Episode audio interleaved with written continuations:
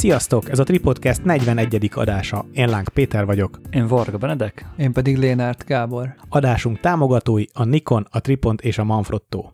Azt már meséltem nektek, hogy járok angolra. Egyéni angol oktatásra természetesen online zajlik, és nem tudom, emlékeztek az iskolai nyelvtan, vagy angol órákra, tematikusak voltak. Karácsonykor karácsonyi téma, új év környékén most januárban a fogadalmakról beszéltünk, és képzeljétek el, egyszer csak az angol tanár szembesített azzal a kérdéssel, és Péter, vannak-e fogadalmaid idén? Na most én nem vagyok egy fogadalomtevő ember, én nem hiszek az ilyen hirtelen jött ötletekbe. Ti tettetek bármilyen fogadalmat idénre, legyen fotós vagy privát? Én soha. Már idén sem, meg soha nem szoktam ilyennel foglalkozni. Nem, nem gondolnám, hogy az így bármit is jelent, hogy most megfogadom január 1 hogy most innentől kezdve jó lesz. Igen, én is így szoktam meg, hogyha már évelei, tehát hogyha mondjuk a következő évre szeretnék valamit eldönteni, vagy megvalósítani, akkor a január eleje az mindig annyira chill, meg még mindig annyira a karácsonyi feelingben van az ember, sőt, akár még a, van csomó karácsonyi szaloncukor még, meg ilyenek, azt még nyilván megeszed, szóval, hogy én úgy szoktam, hogy én úgy szoktam, hogy ha, ha már megfogadok valamit, akkor inkább a januárnak a második felétől kezdem, vagy akár februártól, mert egy az, hogyha tényleg annyira fontos az a fogadalom, akkor nem feltétlen csak elsőtől, tehát mondjuk akkor két hét múlva is ugyanúgy fontos lesz elkezdeni, és ha meg, ha meg nem annyira fontos, akkor meg tök mindegy, hogy mikor kezded, szóval ilyen szempontból is nem kell, hogy elsőjén kezdődjön, nagyon full felesleges elsőjéhez kötni kb. bármit. Maximum, ami úgymond mentálisan jó lehet, az mondjuk egy 365 projektet azért jó elsőjén elkezdeni, mert akkor az könnyebb számolni, de nagyon más nem nagyon tudok. Az, most az előbb, az előbb nem mondtam igazat, srácok, idén kezdtem valamit január 1-én, újra vezetem a pénzügyémet, és azt, de azt praktikus okokból január 1-én kezdtem, mert ugye akkor megvan a teljes hónap. Igen, igen. Ugye a teljes év. És, de hogy ez így nem, nem ilyen, ilyen fogadalom jellegű, hanem ez egy praktikus. Hát akkor nem hazudtál, volt. csak elkezdted csinálni, tehát nem fogadtad Igen. meg előre. Én is változtattam dolgokon, tehát ami engem nagyon zavart, az a testsúlynövekedés, ami áprilistól elindult, úgyhogy elkezdtem újra reggelente edzeni, én amúgy is, nagyon sok rendszer nincs az életemben, de amivel, amivel nagyon stabilan zárom a, a napomat, most már fél éve lassan, az a nyújtás. Tehát minden este nyújtás nyújtok, és akkor tehát zuhany után nyújtás, és akkor úgy megyek az ágyba. És ez nagyon durva alvás javítást jelent. Van egy kis kemény labdám, hogyha bárkinek nem kell ilyen mozgásboltba venni labdát, tehát egy kis golflabda, vagy bármilyen kemény labda megteszi, amivel, amit a talpammal játszottam görgetni, amilyen csomókat old fel, mm, reggel meg most elkezdtem újra plenkelni. Nekem volt kockás hasam régebben, és annyira jó visszanézni a, a nyári fotókat, amikor még a, amikor még a nadrágok... A plenkelést megoldja? A, akkor megoldotta. Nyilván kell hozzá étkezés is, de, de hát én annyira... Étkezés. Hm, okos étkezés. Igen. Nekem, a, nekem akkor nem tudom a planktől meg nyilván valószínűleg kettő együtt. Tehát, hogy a, úgy tudom, hogy az étkezés az ilyen 70 százalék, és a testmozgás a 30. Uh-huh. A, hát igen, a, a plenkelés az, az, az jó dolog, meg hát a nyúj, nyújtás is, tehát azt nagyon sok helyen mondják, hogy még ha nem is nagyon sportolsz, de az ülő munka miatt eh, ahhoz, hogy a hátad, meg a gerinced, meg minden normálisan működjön, legalább az izmaidnak a nyújtását érdemes, hogy mert ugye így, ha nem nyújtasz le, akkor ugye az ülő pozíciódba berögzülnek nagyon az izmaid, és akkor emiatt érdemes legalább a nyújtást csinálni, ha már nem is mozogsz. Ez volt a random topic, amit mondtál, hogy ezzel fogsz kezdeni, vagy van más is? Vagy ez nem, majd kifut valahova, Peti? Ne, nem futsz ki, ennyi, ez ilyen, ez ennyi. Jó. Jó. Oké. Okay. Annyit mesélnék ezzel kapcsolatban, hogy nagyon nagy siker, hogy le tudom tenni a tenyerem. És, és ez, ez, ez Ó, évek óta. Hova? Ja, hogy szám, ja, hogy hova? Homlokomra. Nem úgy, mert ugye van, van az is, hogy, hogy úgy, úgy legugolsz, hogy a tenyeredet, a, a talp, tehát hogy teli talpal googolsz, és, vagy, hát, vagy teli talpon állsz a földön, és úgy legugolsz, hogy a tenyeredet mellé tudod tenni a lábaid mellé. mellé nem, nem, nem emelkedsz föl lábújhegyre, az is van egy olyan is, de hogy akkor gondolom előre hajolva le tudod tenni a tenyeredet. Pontosan, ja, pontosan. Aha. Tehát a, a négy, négy új porcom, perc, porcom, porcomat le tudom, tehát be, beszólítom a talpam alá. Új az perc, már régó... nem? Per, igen, perc. Új perc. perc új igen. Perc. Szóval négy új percemet, ami egyben porcis, le tudom tenni a talpam alá már régóta, de az, hogy a tenyér leérjen, az, az teljesen új feature. Nem könnyű egyébként. Tehát, hogy annyi még, hogy képzeljétek, a vádlim szokott nap végére feszülni a sok üléstől. A bal vádlim valami oknál fog, lehet, hogy valami vérkeringési dolog vagy ilyesmi, és azt meg egy SMR hengerrel szoktam átmozgatni, vagy átgörgetni. Azt is ajánlom mindenkinek, aki sok ülőmunkát végez. ASMR henger, Peti. Az, az ASMR, ASMR henger. Két kérdés, az egyik, hogy hol tanulsz angolt, Peti, másik pedig, hogy Benedek, mivel vezeted a pénzügyeidet, applikációval, vagy hogyan, nem tudom, melyik őtök akar először válaszolni. Akkor legyünk túl az angol tanáron.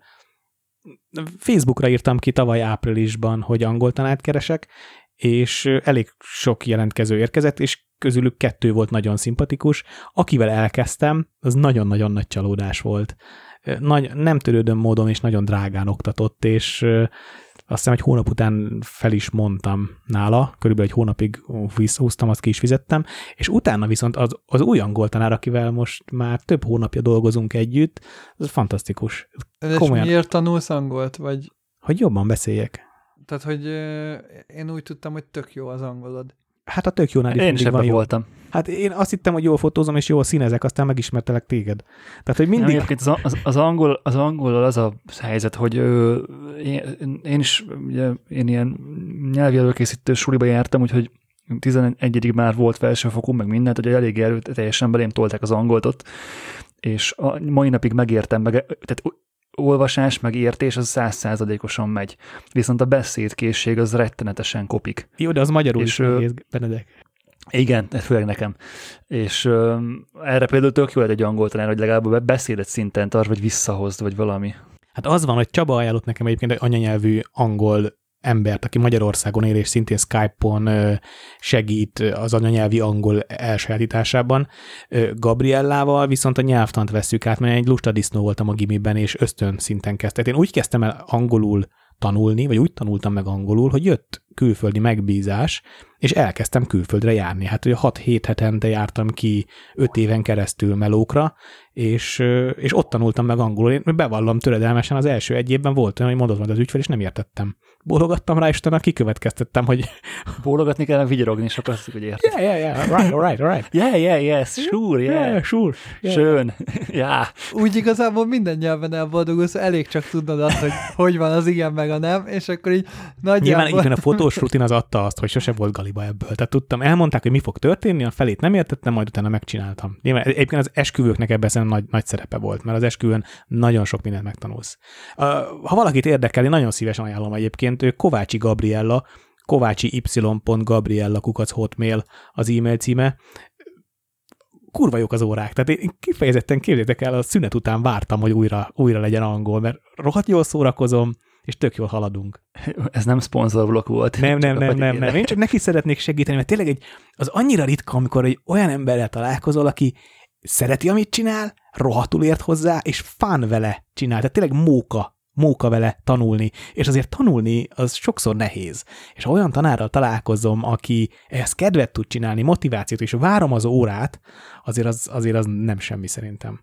Egyébként Gábor, én a pénzügyeket azt most Excelbe vezetem. Tehát azt a kőkorszaki megoldást, hé. Nem, nem, nem, nem kőkorszaki, pont, hogy hát ugye én fejlesztettem is ilyen appot, ugye a coint fejlesztettem másfél éven keresztül, még korábban, és hát nyilván akkor ugye azt használtam, és ugye akkor a piacot is ilyen szempontból így körbenéztem, meg így megnéztem, hogy mik van, mik a konkurenciái, meg hogy azok mit tudnak, vagy mivel tudnak többet vagy kevesebbet, és igazándiból az a probléma ezekkel, hogy nem testre szabhatóak, és nem tudod, tehát nekem nem, az, nekem nem arra van szükségem, hogy kategorizáljak, hogy én nem akarom visszanézni azt, hogy, hogy én mennyit költöttem kajára vagy mennyit költöttem ruhára, vagy ilyen, tehát azt egyszer nem néztem vissza a coinba, pedig egy, több mint egy évig vezettem a költéseimet, meg ugye a Revolut is ugye ezt gyűjti automatikusan, és azt sem néztem vissza soha.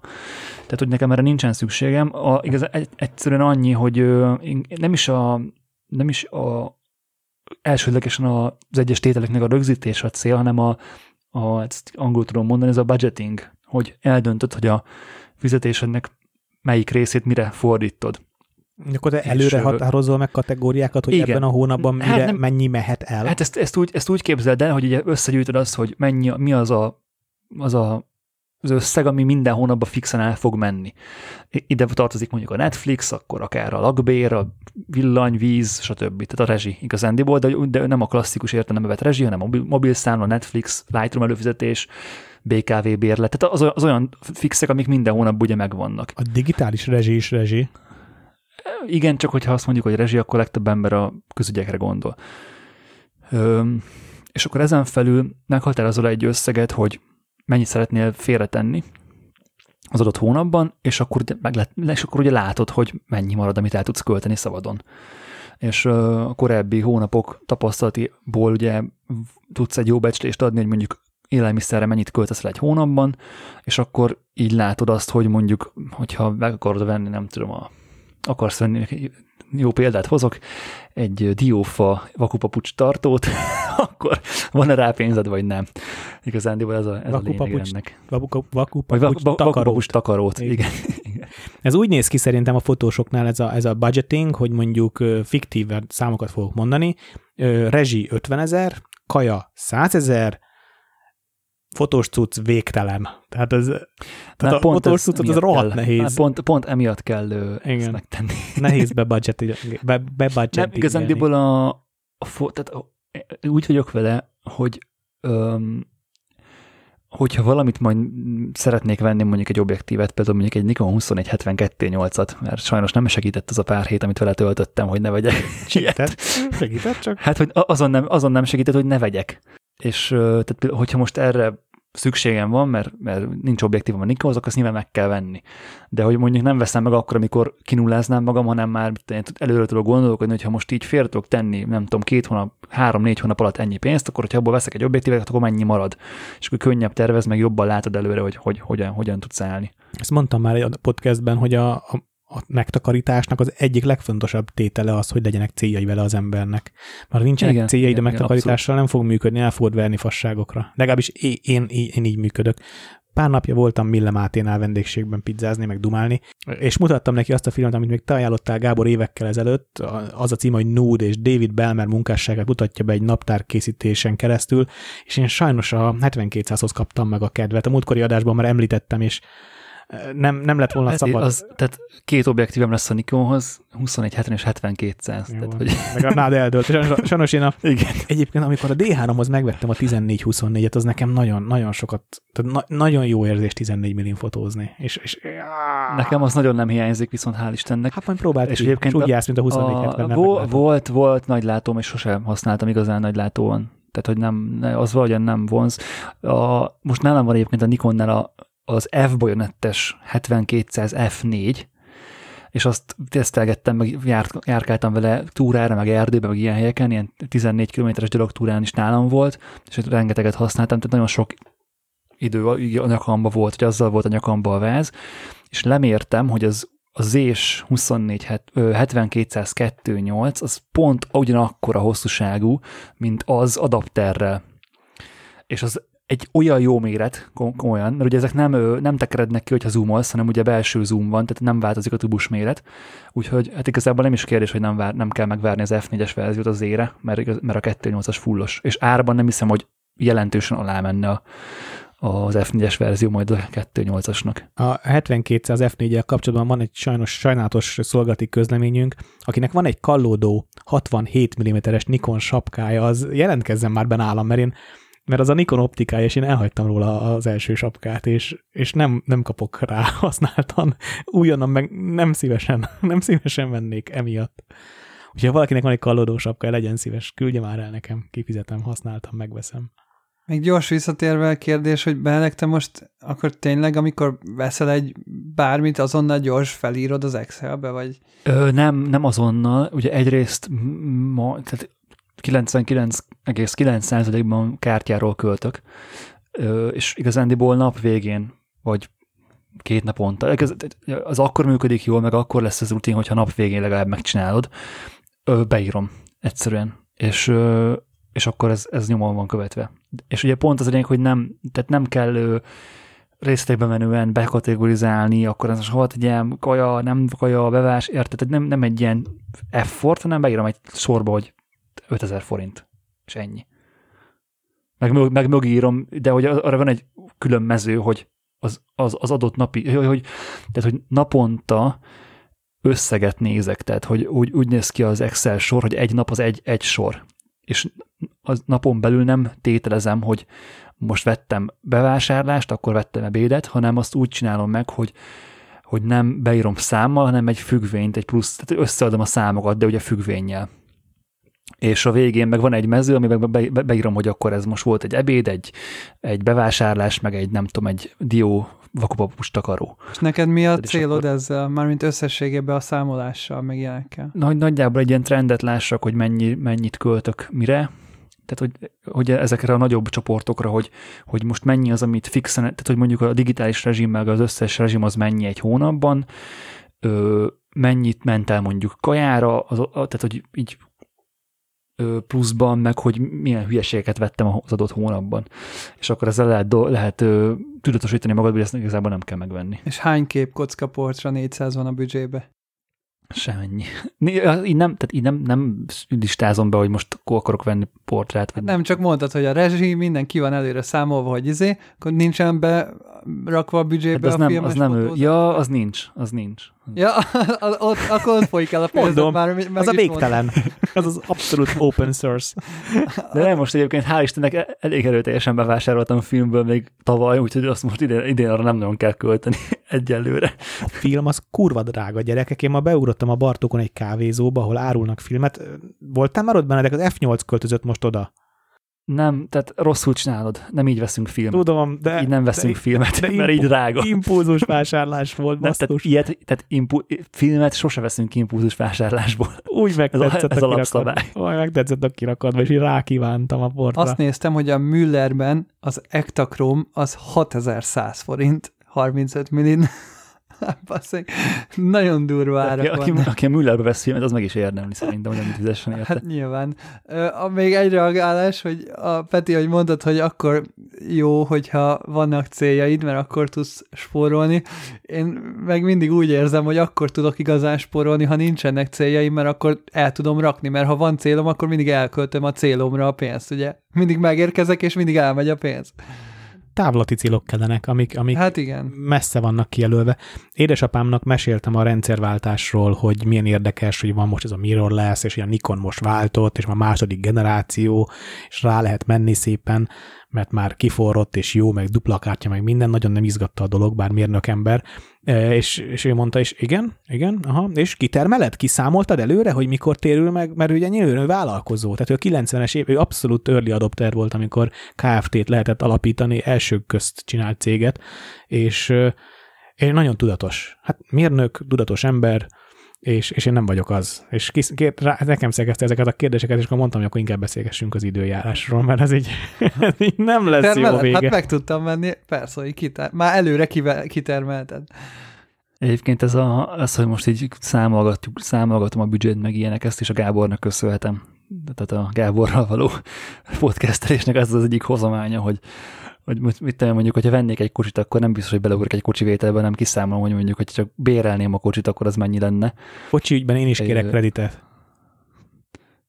Az mit jelent? Hogy én, én nekem is köszönhetsz tök sokat írogattam neked ja, ja, pe, ja, igen, ja, igen, igen, ja, ezt, ezt akartam is mondani, csak megelőztél, hogy, hogy a Petinek, Peti miatt pedig kaja közben kocsis YouTube videókat nézegetek. Tehát azért ez is egy mély pontja az életemnek ez szerintem.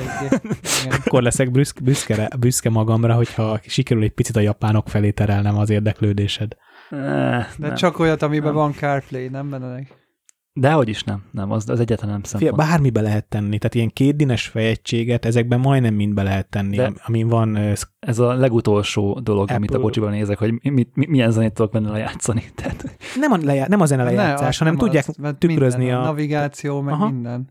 Telefon kijelzőjét ö, tükrözik a képernyőre, és ott kezelsz navit, hívást, minden. Nagyon jó, nagyon jó cucc. A, ja. a legtöbb komolyabb gyártónak, Kenwoodnak, Pájónak, mindnek van ilyen fejegysége. Egyébként arról nem nagyon beszéltünk podcastbe végül, még hogy amikor kiszámoltuk, hogy mennyibe kerül egy film képkocka. Ebben most nem menjünk bele, Gábor, ez az analóg adásban lesz. Inkább most beszélgessünk a vakom tábláitokról.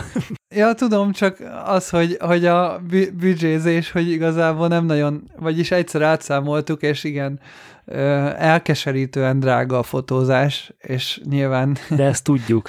De hogy én, én igazán én arra, én, E, tehát, hogy vannak olyan dolgok az életben, például fotózás, analóg fotózás, kávézás, utazás, stb., amit nem, tehát nem, racionalizál, nem racionalizálhatsz, mert onnantól kezdve meg, megöli az egészet. Tehát, hogy a, hobbit az egy bizonyos szinten így ezen fölül kell kezelni és hogyha neked az boldogságot okoz, hogy te filmre fotózol, és ki tudod próbálgatni az összes filmet, és meg tudod venni, vagy megveszed a 6000 forintos Cinesztil 800-tét, és utána ámulsz rajta, hogy mennyire szép rajta a helésen, akkor az neked egy élmény. Az olyan, mint hogy elmész moziba a 2000 forintért, azt két órát ott ülsz, és hazamész. Az pontosan ugyanúgy elment pénz arra, és ott se kaptál fizikailag semmit, csak egy élményt.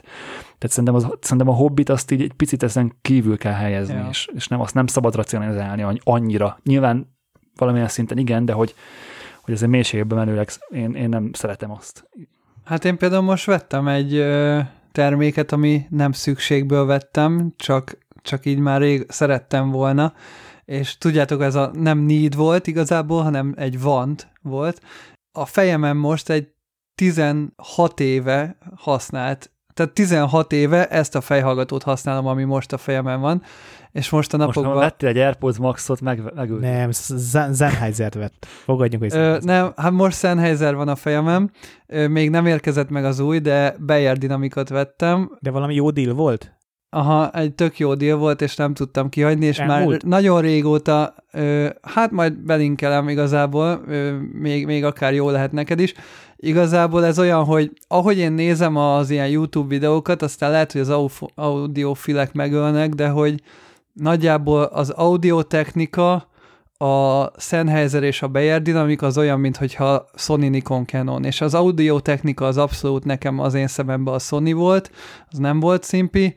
A Sennheiser az tényleg az, hogy 15 éve igazából használom, és még most is működik, és jó, és a kábele kezd döglődni, de az a vicces, hogy cserélhető kábele van, tehát kihúzom és bedugom és király, minden alkatrésze cserélhető, és nagy, nagy dilemma volt, és az volt a bajom, hogy az új Sennheisereknél, mert már régóta néztem, hogy nagyon hát hajlandó lennék sokat költeni fejhallgatóra, mert tudom, hogy 15 évig bírja. De az új Sennheisereknél a, hát az ilyen 500-as széria, ami a otthoni hifizésre való, az így bassza a fülemet, nem, nem túl jó.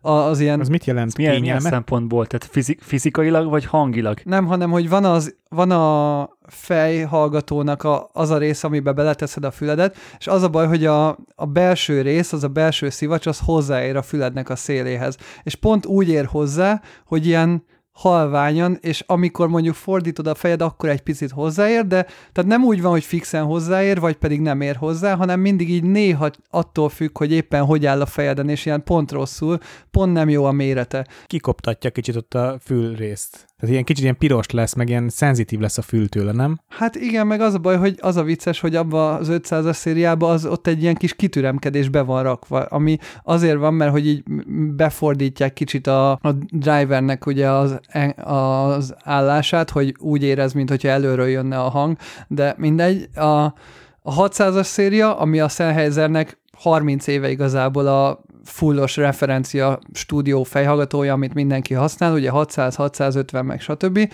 Annak meg túl nagy a clamp force így szokták mondani, ami nagyon-nagyon összeszorítja a fejedet, tehát hogy úgy próbál kényelmes lenni, ugye, hogy ez egy nagy súlyú fejhallgató, és a profi fejhallgatók általában könnyűek, hogy, hogy ne érezd magadon, és ugye pont ahogy az AirPods-nál is mondták, hogy ugye mivel alumíniumból van, túl nehéz, és az, hogy a fejednek a tetejét nem nyomja, azzal próbálják kompenzálni, hogy összenyomják a két oldalát, és ezáltal ugye kisebb nyomást helyeznek a fejed tetejére. De az a, az a baj vele, hogy ugye mindegy, tehát hogy túlságosan nyomja a fejemet a 600-as széria, pedig akár még egy 660-ast is megvettem volna, és akkor a Bayer Dynamicnál döntöttem, mert a Bayer Dynamicnak igazából a legkényelmesebbek a, füleseim, meg brutál jónak mondják egyébként az egészet, szóval, hogy így... Tehát akkor váltottál Nikonra, ha jól értem. Igen, mondhatjuk úgy is, hogy Canonról Nikonra váltottam. És elmentél, felpróbáltad egy próbaszalomban, vagy látatlanul megrendelted? Na ez az, amit nem, tehát hogy jelenleg még ott tartok, hogy ö, vakon, tehát hogy hallgatás nélkül ö, rendeltem meg, és hogyha jó, akkor nem küldöm vissza. Metes tesztek alapján ezek szerint. Igen, igen, igen, igen. Tehát reménykedjünk, hogy hasonló fülük volt a, meg a hasonló fejük. Melyik a modell, Gábor? DT990 Edition, és ebből a Black Special Edition-t vettem. Pont sold out már, úgyhogy jó, hogy megvetted. Igen, sold out az oldalon. 60 ér vetted? Itt így. Azt hittem ez ami 150 ezer fület. Hát ez ilyen 70-80-90. Nem, egyébként ezt úgy kell nézni bennek, csak így, vagy Na, ezt úgy kell nézni, a fejhallgatót, mint, mint amikor a fotónál nézed a monitort.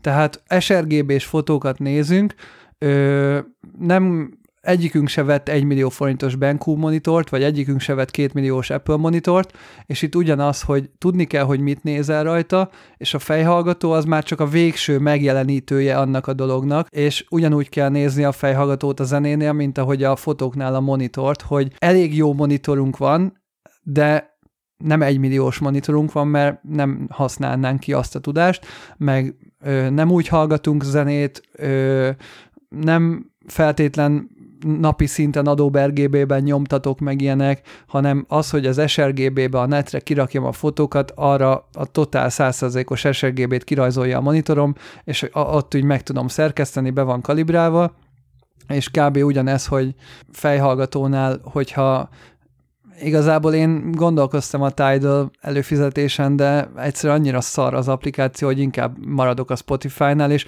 egyébként ezt is próbálták több ilyen YouTube videóban, hogy a Spotify-nak is egyébként nagyon jó a feedje, hogyha jó decken, meg empen, meg jó fejhallgatón van áteresztve, és nekem, ha ez upgrade lesz, akkor az, azzal tök boldog vagyok. Most kimondtál valamit, Gábor, és most eszembe jutott egy problémámra, lehet, hogy egy megoldás, és lehet, hogy hülyeséget csináltam egész eddig, hogy többször panaszkodtam nektek a chatben, hogy, hogy imádom az Z6-ot, de hogy a színeivel nem tudok mit csinálni.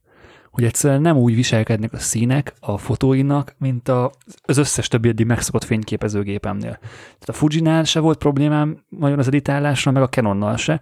Azokat a preszeteket, amiket a Canonon annak idején használtam, azt így tök jól tudtam használni a Fujin is, és most valahogyan a Nikonnál így teljesen így meg vagyok halva, és hogy olyan fura színek jönnek, meg olyan fura az egész, tehát nem úgy viselkedik egyszerűen a fotó, mint ahogy megszoktam.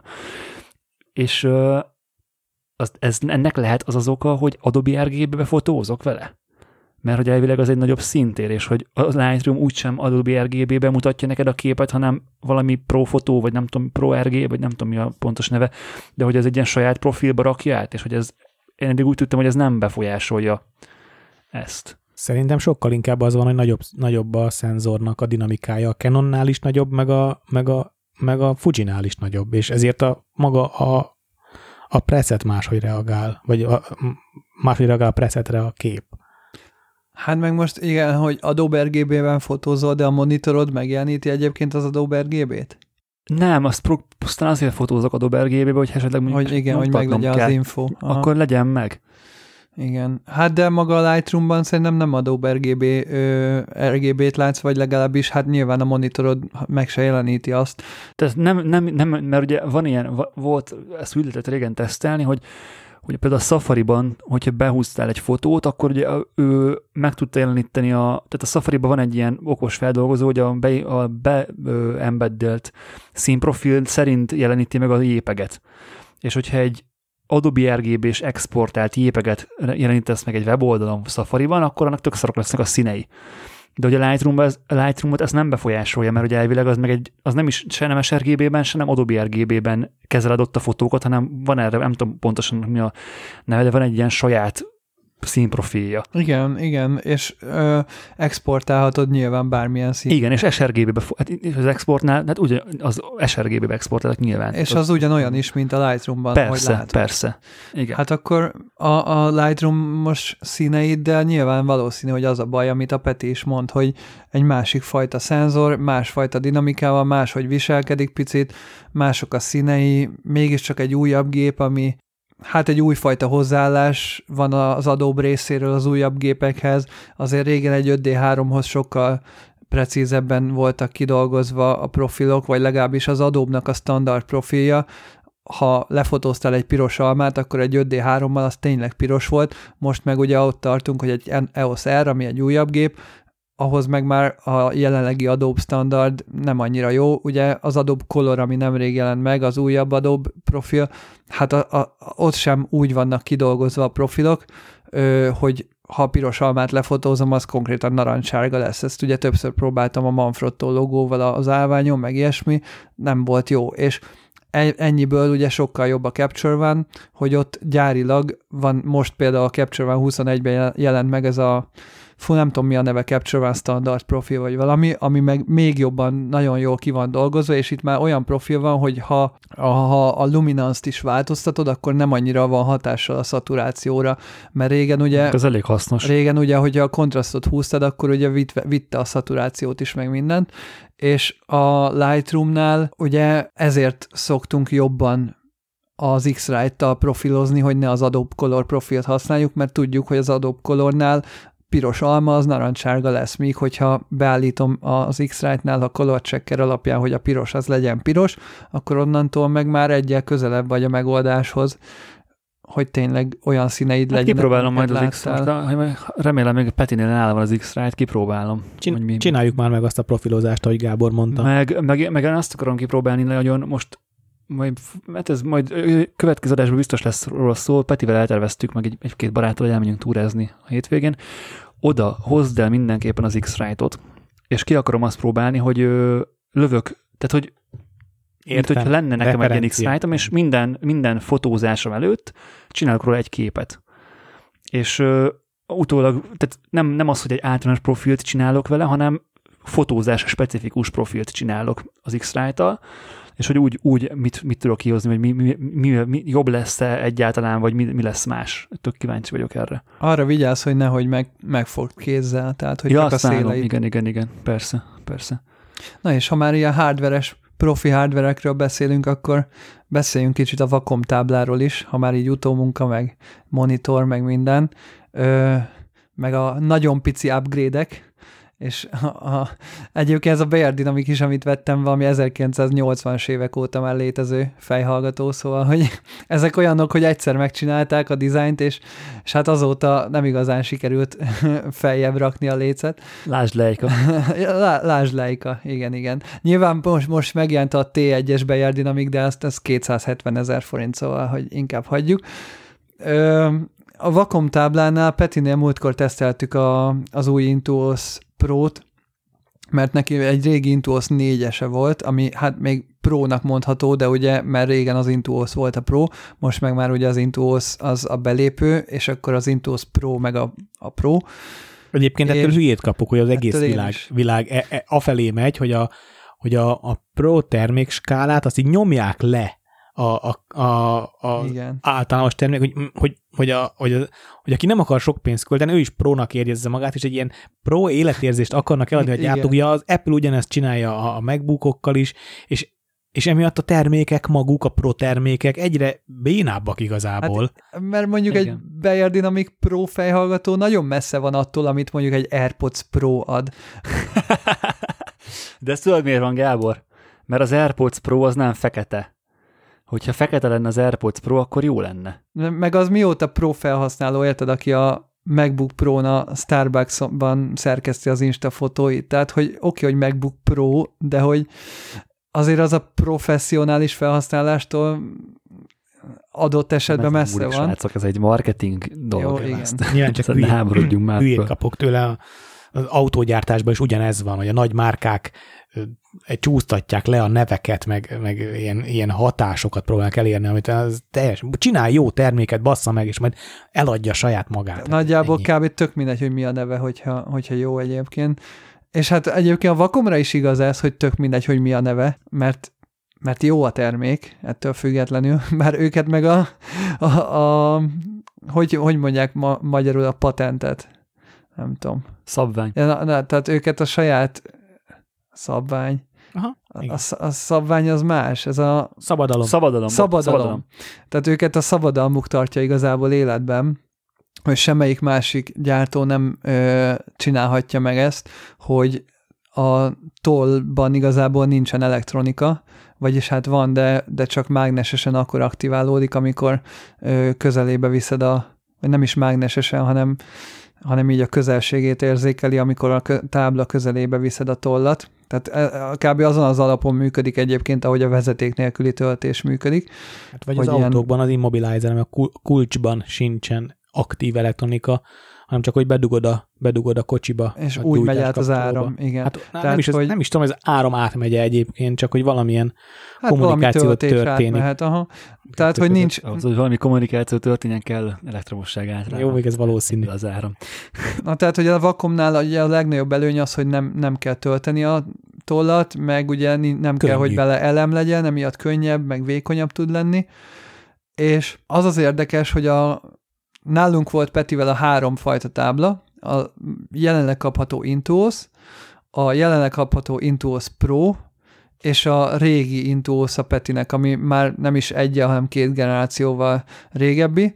Annak a típusa az, e- az 540 51, 540-es, hogy valaki meg akarja Hát Intuos 4 igazából, annak a small verziója az volt az egyik érdekesség, hogy a sima Intuosnak nagyon vékony a tolla, tehát sokkal-sokkal vékonyabb, olyan, mintha egy ceruzát fognál, ami tök érdekes, mert hogyha például ö, rajzolóként jössz a digitális rajzolás világába, és ugye alapvetően eddig ceruzával rajzoltál, akkor adott esetben le, jó is lehet, hogy ilyen vékony a sima Intuosnak a tolla, mert hogy jobban azt a ceruza érzést adja, mint a, mint amit egyébként is, amit emihez hozzászoktál, de hosszú távon, például nekem régen, amikor váltottam a Vacom Bambúról az Intuos Pro-ra, akkor tök érdekes volt, hogy, hogy a vastagabb tollra kényelmetlen volt átállni, és akkor utána most meg már a vékonyabb volt a kényelmetlen. Na- nagyon fura volt a vastag után a vékonyat fogni. Nekem volt egy ilyen, egy olyan ilyen fura érzésem, mint mindig ki akarna csúszni a kezemből. Tehát akinek egyszer már volt ez a vastag protolla a vakomtól, annak szerintem kényelmetlen lesz a vékony. Szóval aki próbálta már a vakomnak a vastagabb tolját, annak szerintem hiányérzete lesz a, a vékony tollal, de ha még soha életedben nem dolgoztál vakommal és kipróbálnád, én azt mondom nyugodtan menjél rá a sima Intóz szériára, szerintem simán lehet vele elégedett az ember. Az az érdekes ezekben a táblákban, hogy nem mennek tönkre. Tehát az, Semmilyen szinten. Tehát, hogy... Nagyon durva én amúgy 8 nem évig... kopik el a, fe, a, fe, a felülete, nem kopik? Figyelj, én 8 évig el. használtam úgy a Vakon bambút, hogy csak azért váltottam le, mert a, a High Sierra már Pro. nem támogatta. Nem, mert a High Sierra nem támogatta, és utána eladtam a, egy Windowsos ismerősömnek, és azóta is használja. Tehát a 10 éves vakom táblát ugyanúgy használod, mint a mai újat. Egyedül a tollaknak a hegye kopik, de ilyen 4000 forintért kapsz 10 darabot, vagy valami ilyesmi.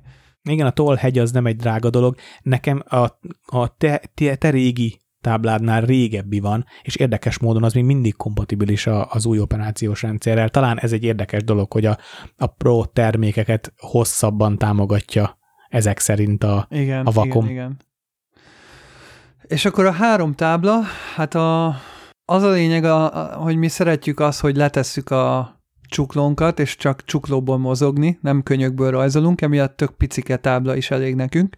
Hiszen nem rajzolunk, ez nagyon fontos. Tehát fotó, ö, nagyon fontos, hogy a, a, aki most hallgatja ezt a vakon beszámolót, nem rajzolunk a táblával, retusálunk a táblával.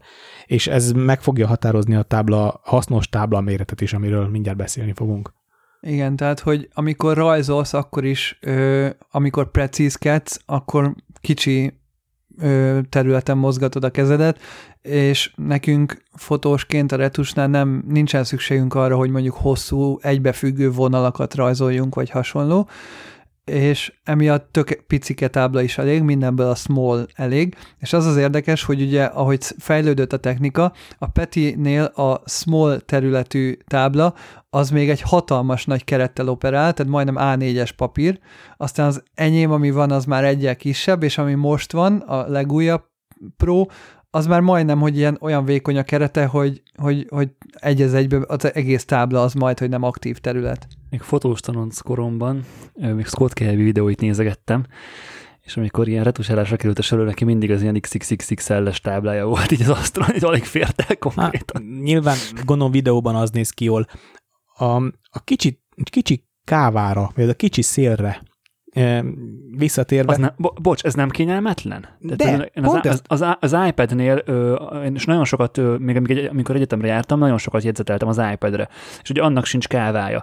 És tök, tök rossz érzés volt igazándiból, hogy ott van egy, hát azért annak van vastagsága. Tehát még igen, nem tudom, nem tudom, kicsit hogy a, nyomja a, a csuklódat, ha nem tudod igen, pont jól tehát, letenni. Így van, igen, hogyha a szélén, hát hogyha mert, mert ugye mekkor, mekkora ez fizikailag ez a, ez a, ez a small? 10x15-ös körülbelül? Vagy, vagy annál, annál kisebb nagyobb, a... Nagyobb, nagyobb. De hogy nincs palmrest. Igen, igen. Ilyen szempontból nem feltétlen előny a kis káva. Na szóval, a régiről, a nagyon régiről áttérve, ez volt az első, ami negatívum volt, hogy a régi ezer éves Intóz négyemnek a pereme az úgy van megcsinálva, hogy szépen, az egy ilyen pihentető rész legyen, szépen le van kerekítve, egy tök jó, tök jó csuklótámasz van ott, ahova leteszem a csuklómat szépen, és ab, azon a ponton a csuklót támasztva tudom mozgatni az új, a, a kezemet, a csuklómat, és tudok dolgozni. Na most itt, mivel vékony a, a, a szél, ezért hát azt nem mondom, hogy vágja a, a, a tenyerem peremét, mert az egy erős kifejezés lenne, mert itt is szépen le van kerekítve, de tény és való, hogy sajnos, sajnos nem tudom olyan szépen letenni. Ezért azt csináltam, hogy a legkisebb prótáblám és még ezen is egy picit meppeltem a területet, tehát nem az egész területen dolgozom, mert tényleg felesleges retusáláshoz a, a nagy területen való tolmozgatás, mert egyszerűen indokolatlanul sok, sok izommozgás jelent, lassabb, kicsit úgy, úgy a munka, ezért hát azt meg, csináltam... Bocs, hogy meg még ugye ezek a táblák úgy vannak ö, kialakítva, a méretük, meg a felbontásuk, hogy nagyon sok utómunka stúdióban két-három-négy monitorral használják, és ilyen, egy, amikor egy monitoron használod 27 szolon, bőven elég tényleg a pici scale. Így van. Na és azért, hogy legyen hova tenni a kezemet, úgy meppeltem be a táblát, hogy a bal felső sarokban aktív a tábla, és, és így a táblának a jobb alsó sarkába le tudom tenni a csuklómat. De képzeld, Gábor, hogy az történt, hogy te is figyelted, hogy ez az új Pro tábla, az egy kicsit tapad. Sokkal jobban tapad, mint a, a, a te egy generációval korábbi táblád, és képzeld el, hogy csuk, a, a csuklómat egy kicsit koptatja. Tehát, hogy nem, nem azt mondom, hogy smidli érzés, de amikor két-három napon keresztül ö, napi 6-7 órában retusálok, akkor bizony a második nap közepén már kezdem érezni, hogy a bőröm egy picit szenzitív azon a területen. Legközelebb, ha megyek hozzád, akkor elviszem a saját vakomtáblámat, és akkor még azzal is össze tudjuk hasonlítani. Főleg azért, hogy én is ugye elgondolkodtam, hogy upgrade-eljek-e az újra, mert de amúgy nem hinném, hogy nagyon kell, csak hogy megnézni, kipróbálni újra, hogy mi a különbség, mert ugye ott látványos volt a különbség a te régid, meg a mostani új között, de hogy az enyém meg a legújabb között nincs akkora nagy különbség. Ami, ami nagy különbség nyilván itt a, a Pro-nál, hogy ugye a felbontás, hogy azért precízebben lehet vele, meg mit néztünk még, hogy a, hogy a tollnak a kopogása, vagy mi volt, ami olyan... Tehát precízebbnek érződött abszolút az újabb a tiédnél. A, a, régi, tá- a régi tábla hangosabb.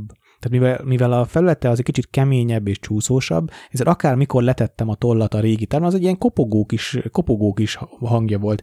Ennek egy picit érdesebb és puhább a felülete, ezért jobban tapad rajta a toll. Ez egy fura, fura érzés elsőre, de nagyon hamar megszoktam, és igazából meg is szerettem, és ezután már... Papírszerűbb, nem? Papírszerűbb, pontosan. És szerintem azért is van ez így megcsinálva, hogy aki rajzol vagy kézzel írni szeretne, hogy annak egy kellemesebb ellenállása legyen. Tehát ez nagy valószínűséggel nem retusra van optimalizálva, de én azt mondom, hogy tökéletesen működik a retusnál is. De figyelj, a retus közben gyakorlatilag ecsetvonásokat csináltok, ha jól gondolom. Has, Csak igen, aprókat. Igen, igen, igen. A statírozáshoz hasonló mozdulat. Igen, de ahhoz is kell, a, ahhoz is szerintem előnyösebb a papírszerű felület. Hát nem feltétlen, mert ugye ez tök preferencia érték, tehát valaki direkt kikoptatja, hogy jobban csúszom, mint ahogy a Petié is már tök jól csúszott Aha. a régi, mert ugye sokkal könnyebben mozog akkor, hogyha csúszik, mint hogyha érdes. Akkor nem szalad túl? Hogy nem, hát nem szalad nem, túl. Nem, hamar megtanulja az ember, hogy hol vannak a határok. Viszont képzétek el, ami, ami, ami nagyon nem tetszik sajnos az újba, hogy a réginek a toll, toll, minden vakom tollnak van egy gumibetétje, ami valószínűleg cserélhető is. És képzétek el, hogy a régi gumibetéten nincsen öntési nyom. Tehát bárhol fogod meg, nem érzed azt, hogy két anyagból van összeöntve. És ezért a régi tollat... Az enyémem van. Na, és a régi tollat, ami nekem van a régi táblához, az bárhol megfoghatod, teljesen homogén a fölete. Míg az nem új... csak lekopott? Nem. Nem, nem, nem. Míg az új tollnál ö, látszik, hogy hol van a két gumifél összehegesztve, és ott van egy nagyon finoman érezhető kis sorja.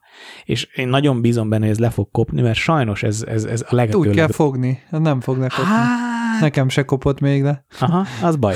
Nekem, nekem sajnos pont a hüvelykujjam pereme hozzáér, és azt is, vett, azt is észrevettem, hogy ez egy kicsit zavaró. De ezek annyira um, ilyen finom részletek, amik, Igen. amikben hát nagyon... Hát például ezek, hogy, mint amikor hogy mondtad, hogy a felül vagy, a, hogy, hogy te szereted, hogy felül van a gombja a tollnak, én meg szeretem, hogyha nincs is, mintha ott se lenne a gomb, én nem használom a gombját a tollnak, és én meg szeretem elrejteni belül az ujjaimnál, hogy, hogy ne is legyen ott egyáltalán. Hát én például az alsó kicsi gombra, a rövidebbre én ráraktam az X-et. Tehát ezért a bal kezemet nem használom retusnál, hanem mindjárt rábökök mindig a mutató ujjammal az alsó gombra. De nem csak akkor... az x tehát hogy millió mást is, a kibezoomolást, mindent használunk a bal kézzel. Az ott pont jó, az ott az Alt gomb, Alt X Command ö, Space, az ott pont egybe van. Igen, de vannak a retusálásnak olyan szakaszai, amikor egy adott helyen vagy, és nem kell, akkor csak az X-et nyomogatod. Nem kell mindig zoomolgatni. Olyankor zoomolgatsz, amikor... Mi, mi, mikor, mit csináltak, amikor X-et nyomogattak retusálás közben? A fekete... Az X az a fekete-fehér váltogatás. Ja, tényleg, valóban. Dungeon Burn-nél használ, használatos. Ami nagyon kényelmes, ezzel az új táblával sokkal kényelmesebben elférek az asztalon. Tehát azért a, a kicsi hát keretnek megvan ez, a hatá, megvan ez a határozott előnye, hogy kényelmesen elfér, oldalra teszem, nagyon frankó. Gábor azt mondja, hogy a Bluetooth-szal zavaróan csúszik a jel. Engem nem zavar. Tehát, hogy én, én simán dolgozok úgy laptopon, hogy nem viszek magammal a kábelt, tök kényelmes, bedobod a laptopot feltöltve, bedobod mellé a táblát feltöltve, és ne Isten vonaton kell dolgozni, valamit meg kell csinálni. Nem azt mondom, hogy ezen csinál, nyilván amúgy is az utazás nem alkalmas high-end retusra, de valamit meg kell csinálni hazafele egy melón, Igen, autóba kell dolgozni. Akkor Figyelj, hogyha, hogyha most ö, tudod, hogy mit csinálsz, akkor picit akadozósabb, ö, laggolósabb verzióban is végre tudod hajtani, de amikor tanulod, akkor az nagyon zavaró, mert nem látod, mit csinálsz. És például, hogyha most valaki vesz egy vakom táblát, és azt érzi, hogy valami nem az igazi, mert hogy pont van az a 0,1 milli, millisekund lag, akkor érdemes inkább kábelre kötni, mert ott azért akkor lesz tényleg full responsív. Viszont amit még észrevettünk, ahogy tesztelgettük, ugye a sima Intuos-t, a jelenleg kapható Basic táblát, meg az Intuos Pro-t, hogy nagyon-nagyon hangyányi a különbség, viszont, hogyha már van sok tapasztalatod, mint ahogy tényleg én tizenéve használom, hogy érződik, hogy négyszer akkora a felbontása tényleg a Pro táblának, és hogy precízebb. Tehát hangyányi volt az érzés, tehát éppen-éppen, de hogyha hozzá vagy szokva, és tudod, hogy mit keresel, és tehát ez olyan, mint a fejhallgatónál, hogy lehet, hogy egyébként, ha nem hallottad, meg nincs referenciád, vagy tényleg akár viszki kóstolásnál is azt szokták mondani, hogy akkor tudod kiérezni az ízeket, ha van egy másik referencia viszki mellette, és akkor össze tudod hasonlítani, mert amúgy egymagában nehéz kiérezni sokszor az ízeket, és itt is az AB teszt alapján tudtuk igazán megérezni a különbséget, de amúgy, ha csak az egyiket elém teszed, nem érzem. Csak ak- így éreztem, hogy egymással váltogatva. Gábor, direkt most kihúztam a kábelt, és az előttem lévő képen retusáltam két miteszert, és nincs delay. Nem, nem, ha, nem én nem érzem. Tehát De van, tényleg, hidd el, nincs. hogy van. Hát Szerintem a te régi tábládnál lehet, hogy van. Nem, de... mert kipróbáltuk a nálad, a, direkt kipróbáltam, hogy ez upgrade és volt. Az Szerintem nem, is. a Pro-nál nem próbáltuk ki. De én kip, kipróbáltam. Jó, legközelebb jössz, akkor ezt a témát jó, up, upgrade-eljük, jó? Vagy ezt de... megnézzük még egyszer, mert jó. én én nagyon, nagyon kíváncsi volnék esetleg, ha van valakinek ilyen pro táblája és Bluetooth-on használja. Figyelj, ma, mondták a csoportban is, amikor ez feljött, akinek olyan táblája van, mint neked, és a profi szinten retusál, hogy ő is érezte ezt, amit én, hogy a Bluetooth az laggol. Figyelj, húz, ráncigálom jobbra-balra az és pont ott áll meg. Egy... De jó, de az, figyelj, ez ilyen, ha, ha csinálod, akkor érzed. Most Aha. nyilván így szemre ez így nehéz. Jó, lehet, hogy nekem lassabb az agyam. Meg nem vagy, nem, meg nem vagy olyan mindsetben most, Peti, hogy nagyon rákoncentrálnál. Hát meg nem vagyok Lénárd Gábor sem. Hát az is egy nagyon nagy hát hátrány igen, ezen, ezen a területen. Hát szerintem inkább ez sokszor előny. Tehát... Előny, mert így tudod használni bluetooth a vakon. Így, így a szar dolgok is megfelelőek, és, és ugyanolyan jó, jónak érzed. Nem, Gábor, egyébként kicsit mérges is vagyok most rád a fülhallgató miatt, mert képzeld el, tegnap Tegnap akartam neked este írni, csak aztán bealudtam, hogy nincs-e valami jó fe... Gábornak fe... este nem szabad írni, mert akkor nem alszol hajnalig. Ha igen, egy kérdés felteszel Gábornak, akkor az reggelig tart a válasz. Szóval akartam reggel neked írni fejhallgató ügyben, mert, mert, mert hiányzik az itthoni zenehallgatás, és ez a, ez a bóz, amit, amit nagyon szépen köszönök Orbán Domonkosnak, de, de nem, nem szól úgy egyébként, hogy, hogy én szeretném, hogy szólni. Ez egy zajcsökkentős füles, nem is zenehallgatásra van, tehát ez inkább utazásra, repülésre alkalmas, és, és nagyon szeretnék egy zenehallgatós fejhallgatót, mert hogy még egyszer én nem fogok beleugrani az itthoni audiofil hangfal, erősítő, kábel, rengetegbe, mert egyszerűen nagyon sok pénz, és én erre nem szeretnék költeni még egyszer ennyit, de hiányzik a zene, és szeretnék egy fejhallgatót. Hát ugye a nyitott fejhallgató azért jó, mert hogy jobban hangszóró élményt ad, mert ugye a külső zajokat is ugyanúgy meghallod, tehát teljesen áttetsző, olyan, mint a hangszórót hallgatnál. Képzeljétek el a múltkori adásfelvételnél Sára bejött, letette ide mellém a sütimet meg a kávémat, és nem vettem észre. E, Elko- ja, azt hittem, néz... hogy majdnem szívrohamot kaptam. Nem, néztelek titeket, és egyszer itt egy süti meg egy kávé. Hogy került ide? Peti, nem, nem őrülsz meg tőle, hogy Csend. Beszélsz zajcsökkentős fülesbe? Nem, mert így félig le van csűsztetve a fülemről.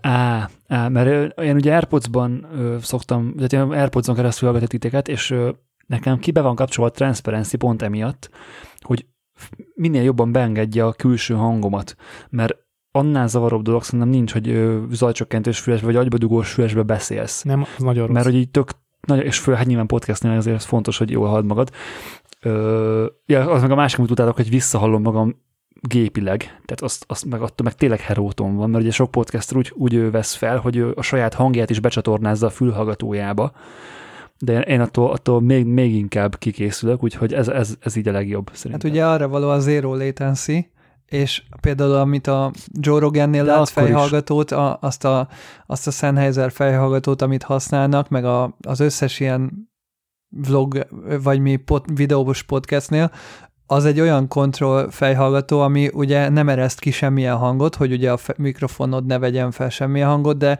be se ereszt semmit, nagyon, nagyon lezár, de úgy zár le, hogy nem aktív az ajszűrése, hanem maga a padding, meg a, maga a kialakítás az úgy van, hogy, hogy igazából kiszűr nagyon sok zajt magától, és ők azért nem őrülnek bele, mert ugye zéró léten szívvel beledugják a mikrofonba a fejhallgatót, és akkor ne, visszahagyják. Más, más, más olyankor a hangszín az embernek, hogyha ilyen adáson keresztül hallgatja magát vissza, és ez nekem zavaró. De megtanulható. De srácok, ez megtanulható. Meg, de persze, de... De, de nem akarsz ezzel foglalkozni. Tudszom sincs hozzá, kedvem sincs hozzá, és nekem itt tök kényelmes. Várj, most ugye bolyába bedughatod a ká... Ja, igen, nekem nincs ká... ja. De várj, te már... Hát van kábeles feladatom. fogva, Benedek, ezzel nyomod? Na, ezt nem is figyeltem erre. Nem, nem, nem. Hát ugye nekem van egy hasonló fel, felhallgató, mint neked a Bose, csak nekem Sony van, az kábelesen rádugható lenne a bolyára, de, de nem. Tehát, hogy kéne tehát hosszú ideig felhallgatóba ülni, beszélve, nekem az nem, egyszerűen nem komfortos.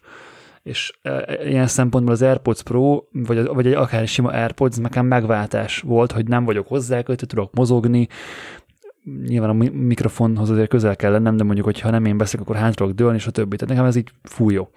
Srácok, mi lenne, ha fotózásról beszélgetnénk az adás további részében?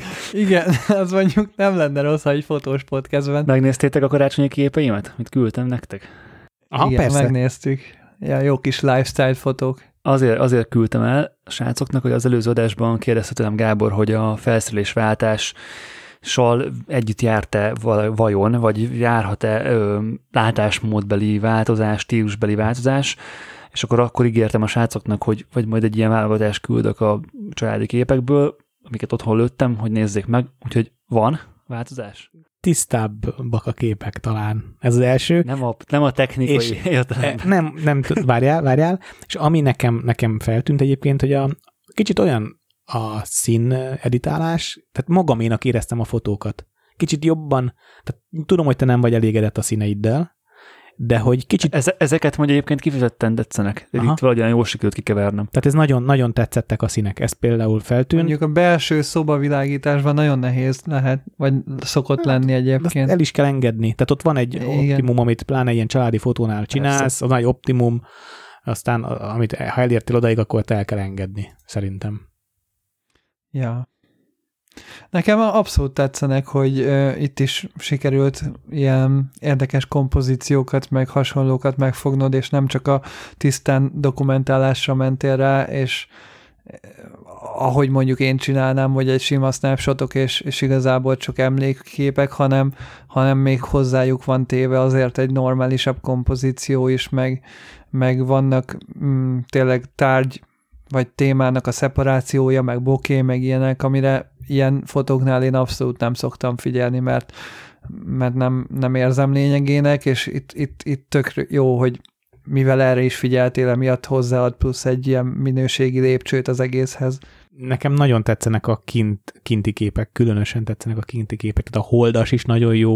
Most ne kezdjünk el a képek ellenkezni, mert nem, a hallgatók nem, nem hallják, de, de kurva jók. A, nyilván az ilyen kocintos meg ilyesmi az, az eléggé alap, de, de a, de a többi az, az kifejezetten tetszik. És most már legalább tudom, hogy honnan van a Volvo mániád.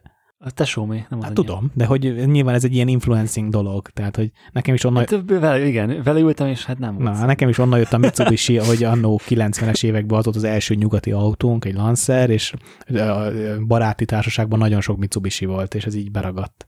Nem, egyébként a Volvo-ban ez csak a megerősítés volt inkább.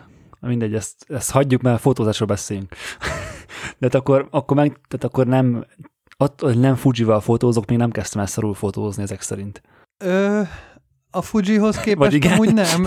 Én, én azt érzem, hogy... Nem. Amúgy vállalatot. Figyelj, a Leikához képest tök előrelépés. Igen, egyébként, hú, ezt én is akartam mondani, hogy basszus. De nem, de, de várjál, de, de nem, melyik? De várj, várj, várj, kérdeztél, válaszolunk. Sokkal jobb képeket lősz jó, oké, okay, de a Leica az film. Film. Film, igen, és nem mered ellőni, nem mersz így fotózni, nem mersz belekomponálni, nem tudsz olyan pontosan komponálni, mit tudom, mint van a két bokéban lévő üveg között a gyertya, ezt be se tudtad volna úgy komponálni a rangefinderrel ilyen pontosan. Hát azt nem, nyilván. Igen, ja. én mondanék valamit, prób- a Gábor nekem ajánlgatta a 33V-t, próbált ki te, vagy vidd el a Nikonom Vidd el a Nikonom egy tekercset. Nem, nem, de, nem, de nem, miért ez tök nem, jó challenge Nem, az a baj, a tük, de, igen, de volt olyan gépem, ami, ami ugyanilyen gépen volt csak Canonba, én a törvékes olyan megőrülök. Tehát az, az alkalmatlan arra, hogy éles legyen a kép szerintem. Ö, én egyszerűen nem látom, hogy hol éles. Tehát, hogy, hogy egy bizonyos pontig persze látom, csak aztán nagyon könnyen backfókuszos vagy frontfókuszos lesz a kép, főleg 1.4-nél vagy F2-nél. Mindegy. Ö, de hogy a Leica, igen, tehát hogy a Leica az tök másra van és hogy ha végre visszakapom ugye ezt a kis gépet. Szaros lejkát. Ö, igen, ezt akartam mondani. akkor ö, nem, majd meglátjuk, hogy mi lesz ö, ugye a filmmel. Nyilván fogok filmet fotózni, meg imádok filmre fotózni, de tök más a téma. Tehát, hogy, nem, is, ugye nem is azt várom el tőle, hogy, hogy ilyen legyen. Meg egy ilyen, egy ilyen ö, szitút nem is azzal lőnék meg, és igazából ez volt nekem a, a tavaly évnek a nagy évvégi, főleg évvégi hozadéka, hogy ezt így feje, helyre tudtam tenni a fejembe, hogy ok, ott, hogy van egy filmes géped, egy, egy drága akkor nem feltétlenül kell mindenre azt akarni használni, mert nem az, nem az, a, leg, nem az a megfelelő eszköz. És hogy nem csak hiúságból, vagy nem is, nem is ez jó szó ide, vagy azért, hogy használd, ne azt használd. És hogy, és hogy töredék, tehát szerintem összesen nem lenne, tehát most átküldtem nektek 40 képet köbö, tehát szerintem a lejkával lőttem volna maximum ugyanennyit darabra, amiből kettő jó és akkor, akkor nincs egy ilyen... Egy, igen, de hogy, hogy annak is meg lesz majd a, a létjogosultsága szerintem, meg a, meg a mászkálós gép az abszolút elejéka lesz, tehát hogy a Nikont azt nem nagyon szokt, szeretem kivinni utcára, mert azért mindig nagy, Ö, és, és hogy a hát 24 70 meg aztán főleg nagy lesz, úgyhogy nem, majd meglátjuk, mi lesz. Hát nézd meg, a Steven Shore nagy formátumra lőtt snapshotokat. Tehát igazából úgy használta a nagy formátumú fényképezőgépet, amit nagy állványjal mindenhogy fel kellett állítani, mint ahogy más a point and shootot, és olyan képeket lőtt vele. És ö, itt látszik, hogy nála sem feltétlen befolyásolta a vizualitását az, hogy most mi a felszerelés, mert hát ő meglőtte azt, amit meg akart lőni. Igen, ez, ez, ez nagyon igaz, és a, a méret, eddig egész podcast egy év alatt azt hangoztattam, hogy minél kisebb gépet akarok, és hogy ezért akarok digitálket, hogy kicsi legyen a gép, és mindig ne legyen, és, és ne, ne legyen útban. És na, ez, a, ez a baromság. Ez, ez, ak, ez akkor számít, hogyha, hogyha fixer rajtad van a gép. Tehát, hogy, hogy ugye a, van egy olyan része a fotózásomnak, amikor amikor kimegyek a boltba és magamra akasztom a gépet. Arra kényelmetlen Nikon, meg, meg bármilyen mm, igen. milc, vagy egy nagyobb milc, egy nagyobb objektívvel milc. De onnantól kezdve, hogy akár egy ilyen karácsonyi eseményen vagy, akár átjönnek a haverok, akár elmész túrázni az erdőbe, bármi, onnantól kezdve nem számít, mert hogy akkor arra tudsz úgy készülni, hogy az rajtad van és onnantól kezdve nem lesz zavaró. És, az, és év végén, hát rengeteget túráztunk Marcival mostanában, és és a 7200 és a 2470 volt végig a nyakamba, és egyszer nem éreztem azt, hogy nehéz lenne, vagy útba lenne, vagy kényelmetlen lenne. Persze, amikor a spárba kell a bevásárlókosat fogni és rakodni, és még ott van rajtad egy ilyen, nyilván az kényelmetlen. És oda koccan a pénztárnál. Igen. Ráadásul a Nikon nem ad a tesztobjektívekhez napellenzőt, ami nagyon fájdalmasan para. Tehát, hogy én mindig, én mindig rajta a lencséken a napellenzőt, hogy a koccanástól védje a, a lencse elejét, és, és ez nincs meg. De, de Benedek ez azért is van, mert, mert kicsik, és tehát a korábbi, a korábbinál könnyebbek a, a Z-nek a, a zoomjai, tehát a, a régi 24-70-et egy tükrös fázon, meg a régi 72 nem lett volna jó, jó inkább, érzés. Inkább a váz a nagy, mert ezek ilyen boomslibbak voltak ugye a tükörakna miatt, meg így egy, ha megnézel egy, egy 850, vagy D850-et, mm. az egy jelentősen egy robusztusabb gép, és a, még mondjuk egy 2470 2.8 nem a G-s verzió, hanem a sima, az, az még vékonyabb is volt, mint az, e, mint az S verziója. Vékonyabb, de hosszabb. Tehát, Hát igen, de hogy súlyban, meg mindegy, szerintem dimenzióban nagyjából ugyanannyi. Tehát, de, de igazából a váz volt a nagy. De ez lényegtelen, mert akkor meg azt vittem volt, akkor meg az lenne rajtam, érted? Tehát az most tök mindegy ilyen szempontból.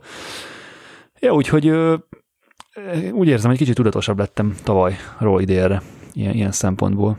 És a vékonysághoz emlékeztek, amikor küldtem a fotót az EOS 3000V-ről, és mellette az EOS R-ről, meg ö, talán néztük is még korábban, hogy a Canon A1, meg a Nikon FE, tehát a Petinek is a, a, az analóg fényképezőgépe, ami SLR-es, tehát benne van a tükör, az annyira vékony, mint ma a tükör nélküliek. Tehát, hogy ugye mivel nincsen mögötte semmi elektronika, meg kijelző, meg processzor, meg egyebek, emiatt a tükör nélküliekkel most jutottunk el arra a szintre, hogy száz százalékban tudsz pontosan komponálni, és mégis olyan vékony és pici a géped, mint ami a mint ami az analóg SLR-eknél volt. Hát én ezért nagyon, nagyon szerettem a Fuji T2-t, mert az, az nagyjából arányaiban pont olyan volt, mint a Nikon FE.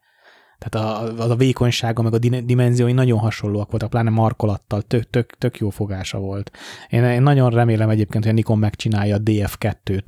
A DF volt a... Az, az egyébként az durva lenne. az kurva durva lenne. Markolat nélkül. Isten. Fú, azt vagy, vagy csinálnának rá hozzá egy olyan vékony markolatot, mint ami régen a, fil, a filmes gépeknek volt a battery pakja, vagy a, a, motor, a motorpakja. Igen, igen. Ú, igen. És sim, szépen így, hiába van egy objektív az orrán, a, a markolat miatt, és szépen így rásimulna az oldaladra, így de imádnám, nagyon adnám.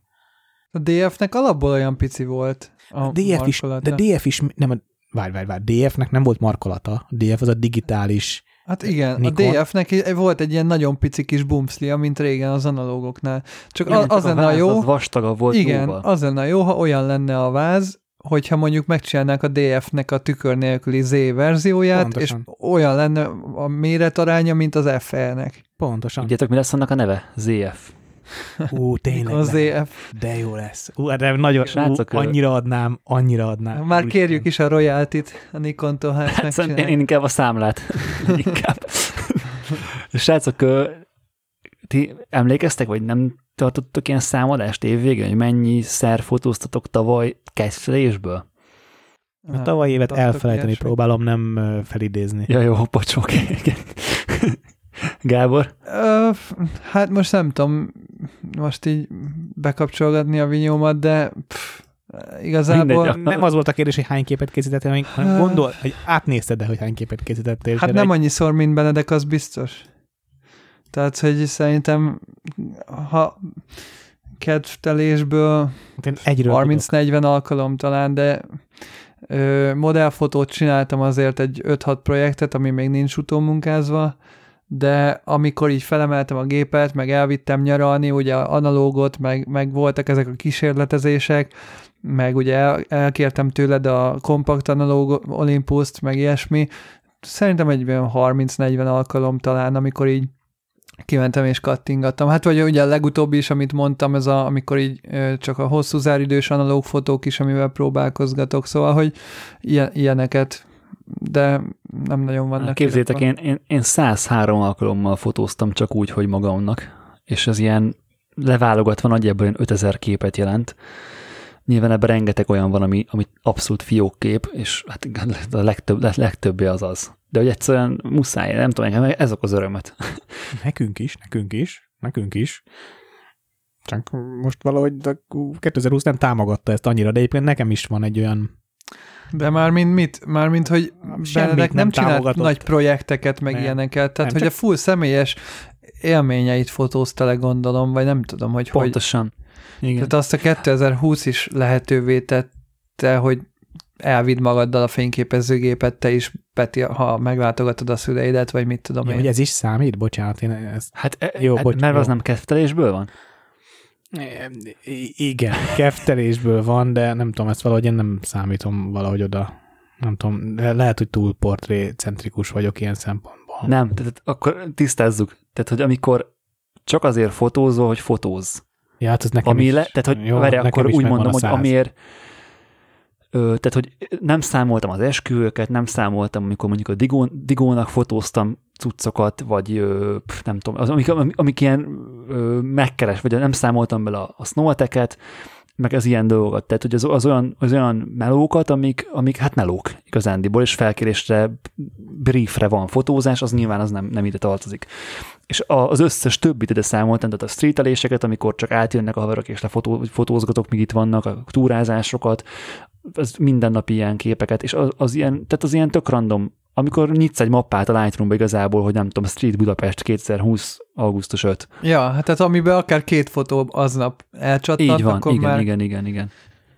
Hát most ezt tényleg meg kéne nézem, de nagyon belehallatszódna az ajszűrésbe a vinyó, szóval most nem akarom beindítani. Nekem 57 portré ö, mappám van. Majd na jó, beindítom. És 18 rendezvény.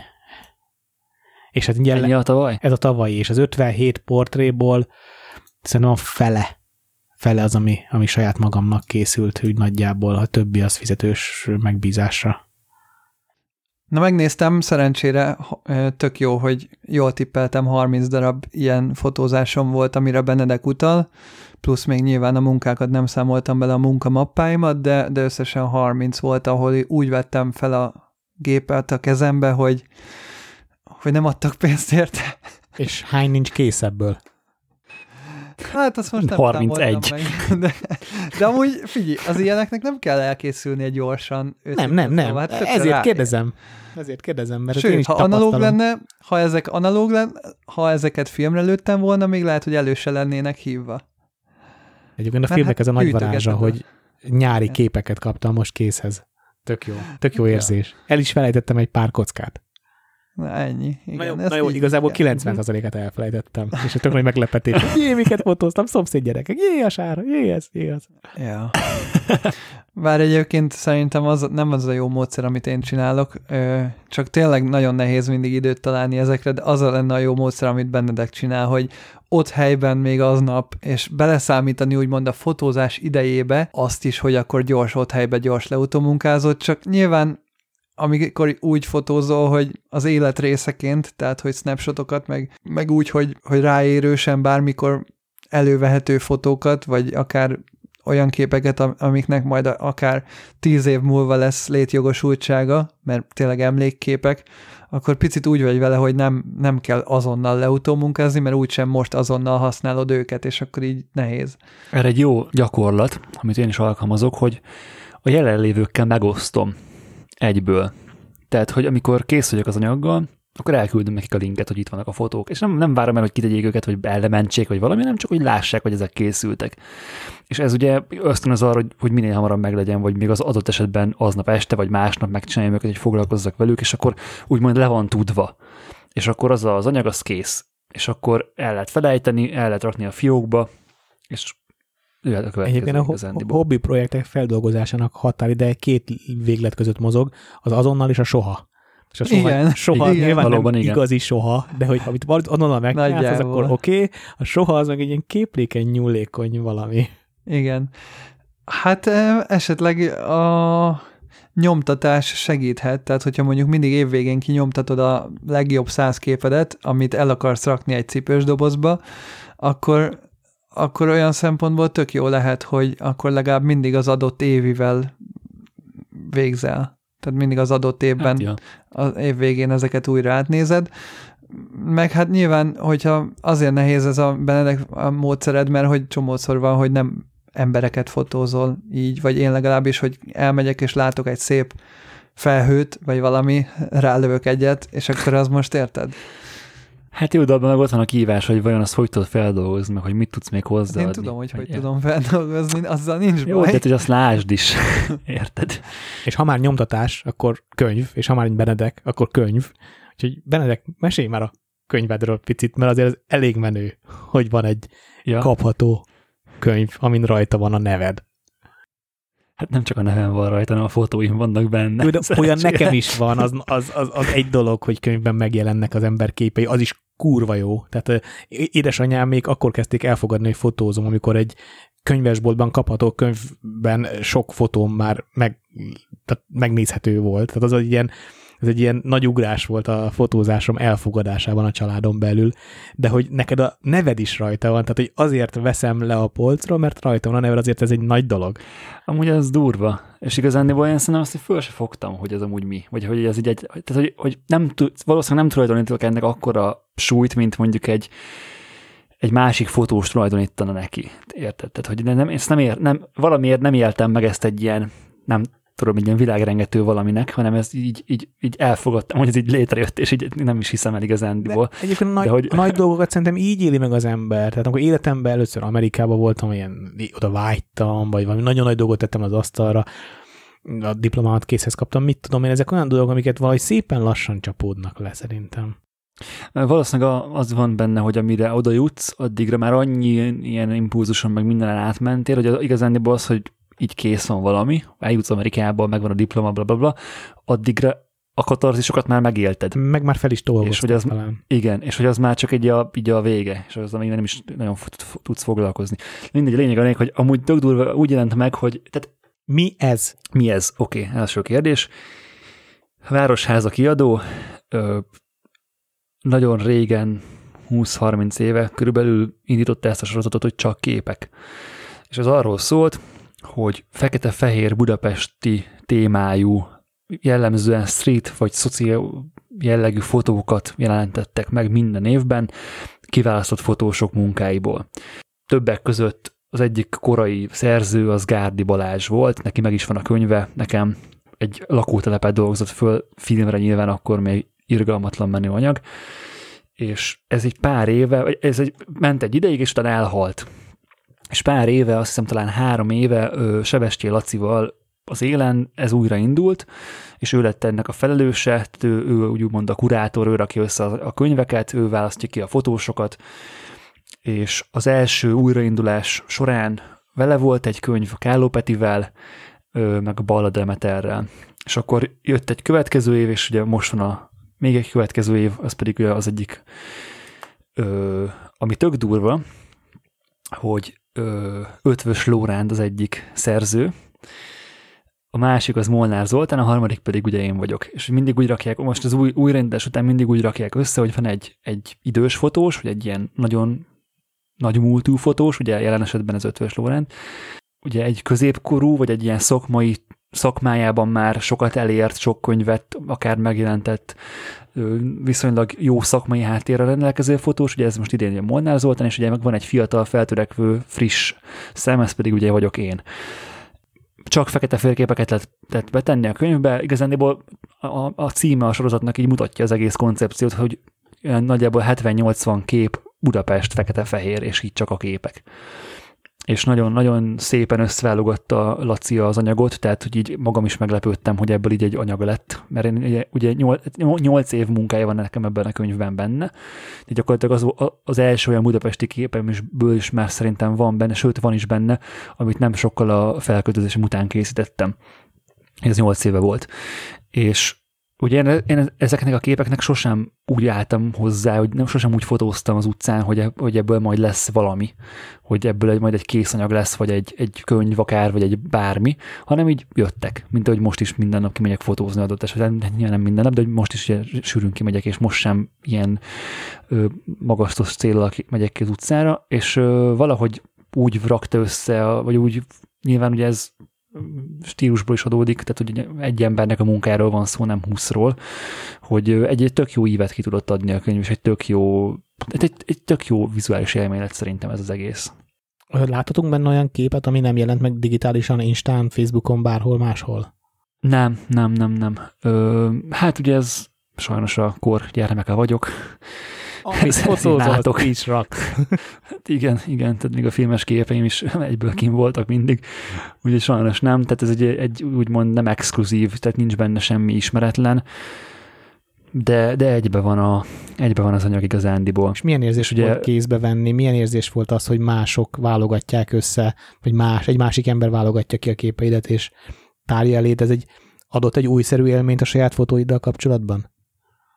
Abszolút, tehát, hogy ö, így picit, tehát legelső, le kell szögeznem, hogy még, tehát, hogy így végignéztem a könyvet, és így oké, okay, de hogy ez most ebben mi a jó ebbe a képbe. Tehát, hogy a, az önkritika az így, tudod, így nagyon erősen benne ilyenkor is az ember, vagy legalábbis bennem bennem volt, hogy így, hát jó, de hát nem biztos, hogy nekem kellett volna a könyvet megjelenítenem, hanem lehet, hogy vannak nálam sokkal street fotósok Budapesten, vagy hát érdemesebbek erre, hogy akiknek lehetett volna akár adott esetben könyvük. Tudod, hogy hogy esett rád a választás? Tehát hogy kerültél képbe? Van, van ez erről információd? A, így a Laci is ugye szeret ilyen stílusban alkotni, meg, meg e felé a világ felé nyit, nyitott ő, és, és ugye a, az évek során azért a, a nevem így vagy úgy azért eljutott elég sok helyre, olyan fotósokhoz is akár, akik, akik nem is gondolnám, hogy ugye mondjuk ismerik, hogy milyen képeket lőttem.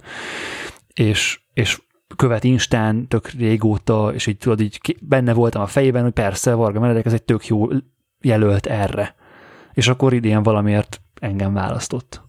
Nem volt casting vagy semmi ilyesmi, csak egyszerűen... Nem, nem, nem. Lehet, Egyszer csak megkeresett, hogy megkeresett, hogy, hogy van-e kedvem.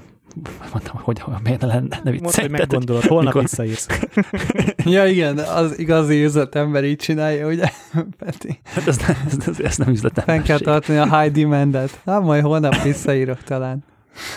És akkor eh, igazából a munka folyamat az úgy nézett ki, hogy így leválogattam a végignéztem, hogy az archívumot, az összes budapesti fotómat előkerestem, előszűrtem nyilván, és egy ilyen 120 körüli képmennyiséget adtam át neki, és akkor ő abból meg kiválasztotta azt a 70-et. És ugye itt ugye nagyon fontos, hogy nem a legjobb képeket választja adott esetben a szer, vagy a a szerkesztő, hanem, hanem azok, amik párbeszédben tudnak lenni egymással, akár oldalpárokban, akár egy, egy hát ugye nyilván ez egy sorozat, tehát ezt, ezt, ezt úgy kell értelmezni ezt a könyvet, hogy nem egy, nem egy magában a képek, hanem hogy ez egy egységet ad valamilyen szinten ki. És hogy úgy kell ennek működnie könyvben, hogy ez az, az jól fogyasztható legyen. És például maradt olyan képem ki, ami, ami kedves képem, és nem került be, de nem is vitatkoztam ezzel, hogy most tegyük be, mert hogy elfogadtam azt, amit ő, amit ő alkotott. De azért volt hiányérzeted ezzel kapcsolatban? Tehát szívesen beleszóltál volna? Nem, nem, nem abszolút nem. Abszolút nem. Ö, egyrészt nem értek hozzá szerintem, e, abszolút, tehát egyáltalán. És, és megbíztam egy, egy olyan embernek a szakmai múltjában, aki ezer ilyet csinált már. Hozzá. És tudja, hogy hogyan, hogyan kell ehhez hozzáállni. És ért olyan meglepetés, hogy Nini, ezek a képek tényleg párbeszédben vannak egymással, nem is gondoltad volna? Vagy ezek, igen, ezek számodra igen, is nyilvánvalóak igen. voltak? Nem, nem, nem. Nagyon, nagyon igaz, amit mondasz. És, ez, és ez, ez jelent szerinted a munkásságodra nézve változást, hogy, hogy esetleg a jövőben te is felismerd alkotás közben a párbeszéd lehetőségét?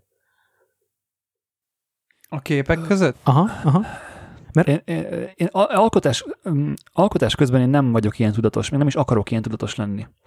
Tehát én, én úgy szeretek fényképezni, hogy abszolút csak az adott szituációban, amit ott impulzusként, impresszióként megkapok, azt használom. És nem akarok, nem akarok nagyon mélyen utána gondolni, most ezt, ezt hova lesz szembe, vagy hogyan lesz ez jó kép, vagy hova lesz ez majd jó, hanem meglövöm, és majd lesz valami vele. Na, azt mondod, hogy ért most meglepetés, meg azt mondod, hogy jó volt, hogy meglepetésért, akkor ez, bocs, szándékosan próbálok, ez nem egyfajta lustaság, hogy nem akarod meg, megtalálni ezeket össze, összefüggéseket? Nem meg akarom, nem, nem, na, nem, nem akarom megtalálni, hanem nem akarom korlátozni vele magamat. De ez, ez biztos, hogy korlát, nem pedig egy upgrade. Szerintem, szerintem az. Tehát, hogy ha úgy megyek ki fotózni, hogy most a, ehhez a sorozathoz keresek képeket, csak, vagy azon jártatom az agyamat, hogy akkor most dolgozok ezen az anyagon, akkor most azt kell lefotóznom, hogy ez, ez meg ez. Szerintem ez egy korlát. Aha. És amikor, amikor csak kimegyek street fotózni, vagy bárhova fotózni, akkor nem, akar, tehát nem, nem akarok így, így se stílusbeli, se fekete férszínes, se semmilyen korlátot magam elé tenni, hanem meg akarom élni azt a szitut, amiben bekerülök, és abból az ott legjobb képet kihozni, ami, ami nekem kedves, vagy ami nekem, nekem ad valamit abból a hangulatból vissza. A képek párosításáról jut eszembe, meg a könyvről is.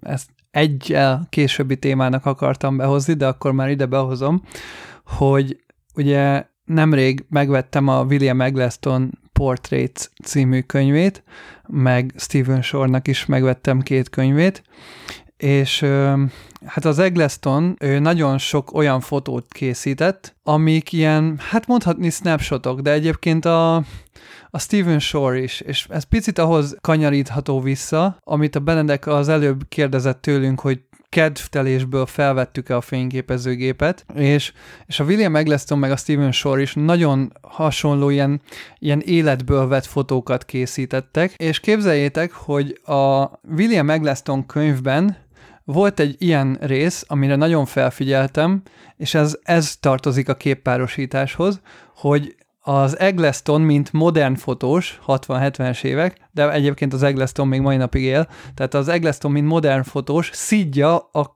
vagyis hát szídja, kicsit ilyen rossz szemmel néz a már kiöregedő, régi iskolát valló fotósra, aki az Ansel Adams.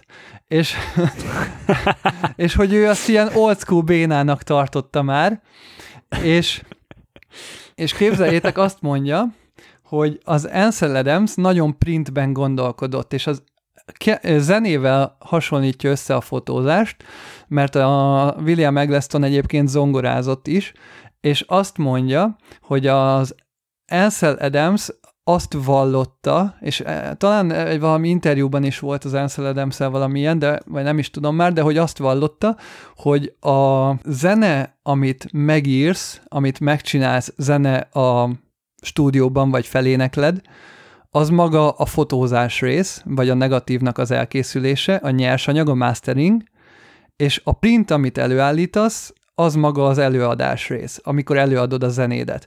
És a print az Ansel Adamsnek nagyon fontos volt, ugye a printnél csinálta a levilágításnál a híres Dodge and Burn technikáját, ahol ugye belelógatott bizonyos dolgokat bizonyos részekbe, és akkor ott ugye kivilágosodott, vagy besötétült, vagy ilyesmi, tehát ugye a különböző Dodge and Burn technikákkal. Tehát a, az Ansel Adams nagyon kigyúrta ezt az analóg utómunka részt, és ugye ő individuális printeket árult, és ezért úgy vallotta, hogy a negatív az hiába van meg, ugye, vagy hiába van meg a fotózás, azt valahogy elő is kell adni, azt valahogy el kell adni egy print formában. Az Eggleston viszont azt vallotta, hogy számára a fotók elkészülte az olyan, mint egy-egy billentyű lenyomása a zongorán, egy fotó, az egy darab billentyű lenyomás, az egy hang. És egy, egy hangot, az bárki oda tud menni a zongorához, és le tud nyomni egy darab billentyűt, tehát egy kattintást mindenki tud csinálni. Viszont az, hogy milyen sorrendben és milyen fényképeket raksz egymás után, tehát ő könyvekben gondolkodott, az az neki a zene. A, az, a, hogy a komponálás. Az már a komponálás, az már a, az elkészült mű. És például az, ebben a Portraits című könyvében van egy olyan spread, hogy ketté nyitod a könyvet, és A jobb oldalán van a fiáról egy kép, ahogy az anyja szoptatja, a bal oldalán meg a fiáról egy kép, ahogy 25 évesen egy sima portré, és a két kép között 25 év telt el.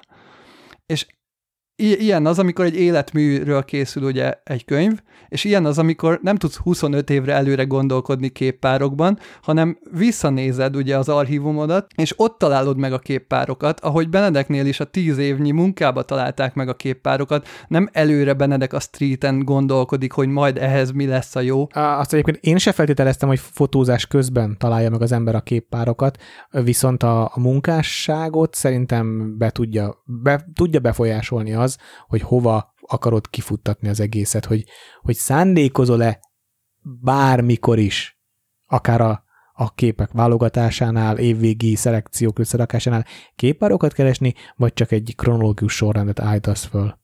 Ez abszolút igaz, de ez, ez, a, ez a komponálás része szerintem. Tehát, hogy, hogy ha van elég anyag, vagy van elég billentyűlenyomás, akkor ebből ta, talán ki tud alakulni valami. Van a fejemben most egy hasonló, ilyen nagyon strict, vagy nagyon szigorúan képerben gondolkozó projekt, de ehhez kell megint egy nyolc év. És akkor meglátjuk, hogy mi lesz belőle. Az Eggleston meg a Steven Shore nagyon sok olyan fotót csinált, ami akkor egy kattintás volt, ami akkor egy szépen megkomponált fotó volt, de egy ter- a természetes környezet része volt. Tehát, hogy senki nem vonta meg a vállát, hogy na, akkor most izé autók az úton.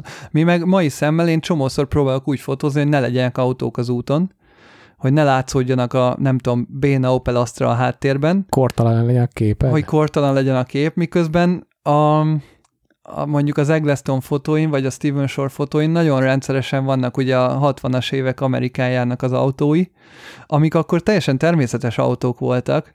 Egészen más a, a 60-as évek vizuálja, mint a modern. Neked. Hát neked, ne. de 50 év neked. múlva? Nem. Tehát, hogy nagyon nagy a különbség a, a, a darab szám miatt is önmagában mint ahogy, egy, mint ahogy egy, egy, egy, egy lemez, egy vinil lemez mindig értékesebb, mint egy CD.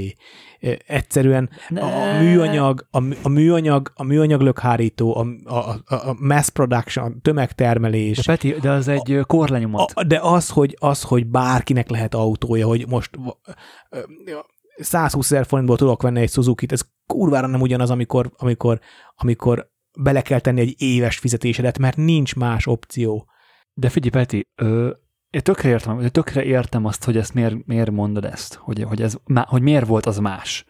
Hogy miért, miért ö, vagyunk mi elnézőbbek egy, egy olyan képpel, ami, ami mondjuk az 50-es években készült, és van rajta egy kocsi a háttérben, aminek látszólag nincs jelentősége, meg mondjuk a 2020-ban készült egy kép, és azon is van egy kocsi a háttérben, ami, ami szintén nem nagyon ad hozzá a képhez.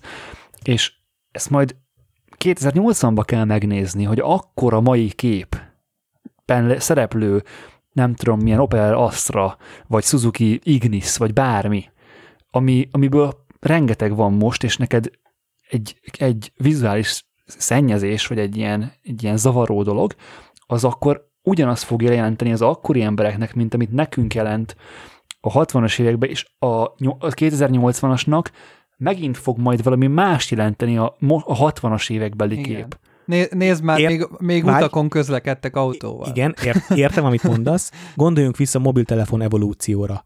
Ha, ha azt mondom, hogy fotózz egy telefont egy képen, az a feladat, fotózz egy telefon, milyen telefont képzelsz maga azonnal? Hát nem egy Nokia 3110-est fogsz, az tuti, hanem egy bakelitet, egy, egy, egy, vagy, egy, vagy egy amerikai Bell utcai telefont, vagy egy, vagy egy piros moszkvatéri telefont. A lényeg az az, hogy szerintem vannak időtlen termékek, és vannak a, a tömegtermékek is, és a tömegtermék nem tud érdekes lenni soha a büdös életbe. De, de ez tényleg 20 év múlva. Ez a véleményem, amit most elmondtam, ez, és ez, majd vissza lehet hallgatni ez, ez tök, 30 nem, év múlva. Ez igaz, ez igaz, hogy, hogy nem tud érdekes, hogy igen, nem tud érdekes lenni a tömegtermék. De ezeknek nem kell, hogy érdekesek legyenek. Tehát e, ez, ezek a fotókon szereplő tárgyak, ezek dokumentálják kort.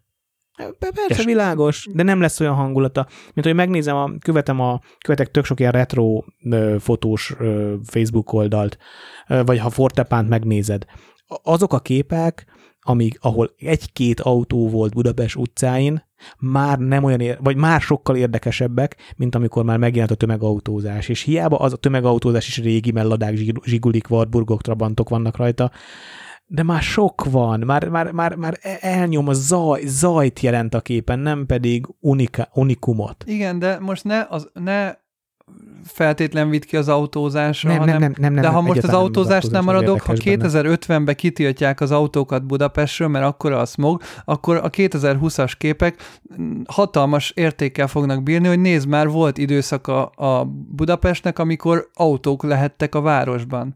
Tehát ez, ez ilyen szempontból értékes, hogy ö, ahogy az idő meg a, a változik, meg a társadalom, meg az épületek, meg a, a technológia, meg a coca doboz, meg a tányér, meg a terítő, meg a tévé, meg a, nem tudom, a tapéta a hotelszobában, az mind-mind mai szemmel nem érdekes, mert akkor is az összes hotelben olyan tévé volt.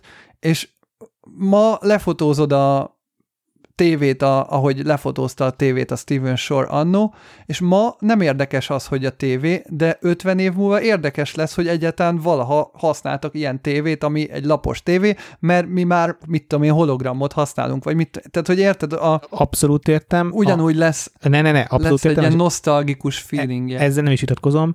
Ami, ami érdekesebben, az a technológiai fejlődés. Tehát a, robbanómotoros, fémlőkhárítós, fémkarosszériás autók, azok velünk voltak 60-70 éven át. Majd hirtelen jött egy technológiai váltás, ami viszont nagyon gyorsan. Először jött a műanyag, majd a szénszál, a kompozit, a mit tudom én micsoda, és ez egyszer csak majd lesz a repülőautó, és ez, ez, ez az utol, utolsó 70 év a sokkal gyorsabb fejlődés lesz, mint az első 70 év volt. Ha csak a televíziózásra gondolsz, és a képekben nézzük, azt mondom, hogy képzel egy televíziót, nem a Samsung OLED-re fogsz gondolni, hanem egy képcsöves tévé fog eszedbe jutni, mert a képcsöves tévé szintén velünk volt 60 évig, és, és az lett a tévé, mint hogy én a telefonnál, én nem a 3110-est mondanám, hanem nekem, nekem a bakelit a telefon, mert Lego, Lego emberke kezébe azt a fajta készüléket adtam, ha, ha hiába nem De Ez használtam. generációs dolog, Peti, mert ha a következő száz évben flat TV lesz, akkor már többet volt velünk a flat TV, nem, és utána nem, már nem, senki nem nem lesz emlékezni. velünk többet a Flat TV, mert most annyira gyorsan fejlődik a technológia szerintem, hogy előbb, tehát nem tud annyit velünk lenni a Flat TV, mint amennyit volt előtte a képcsöves, mert gyorsabban fejlődünk. De ezt nem Szerintem. tudhatjuk. Ezért mondom, hogy nem tudhatjuk, csak a, azért mondom én a saját véleményemet. Nekem is szerintem én ezt látom. Nézem mobiltelefonokra.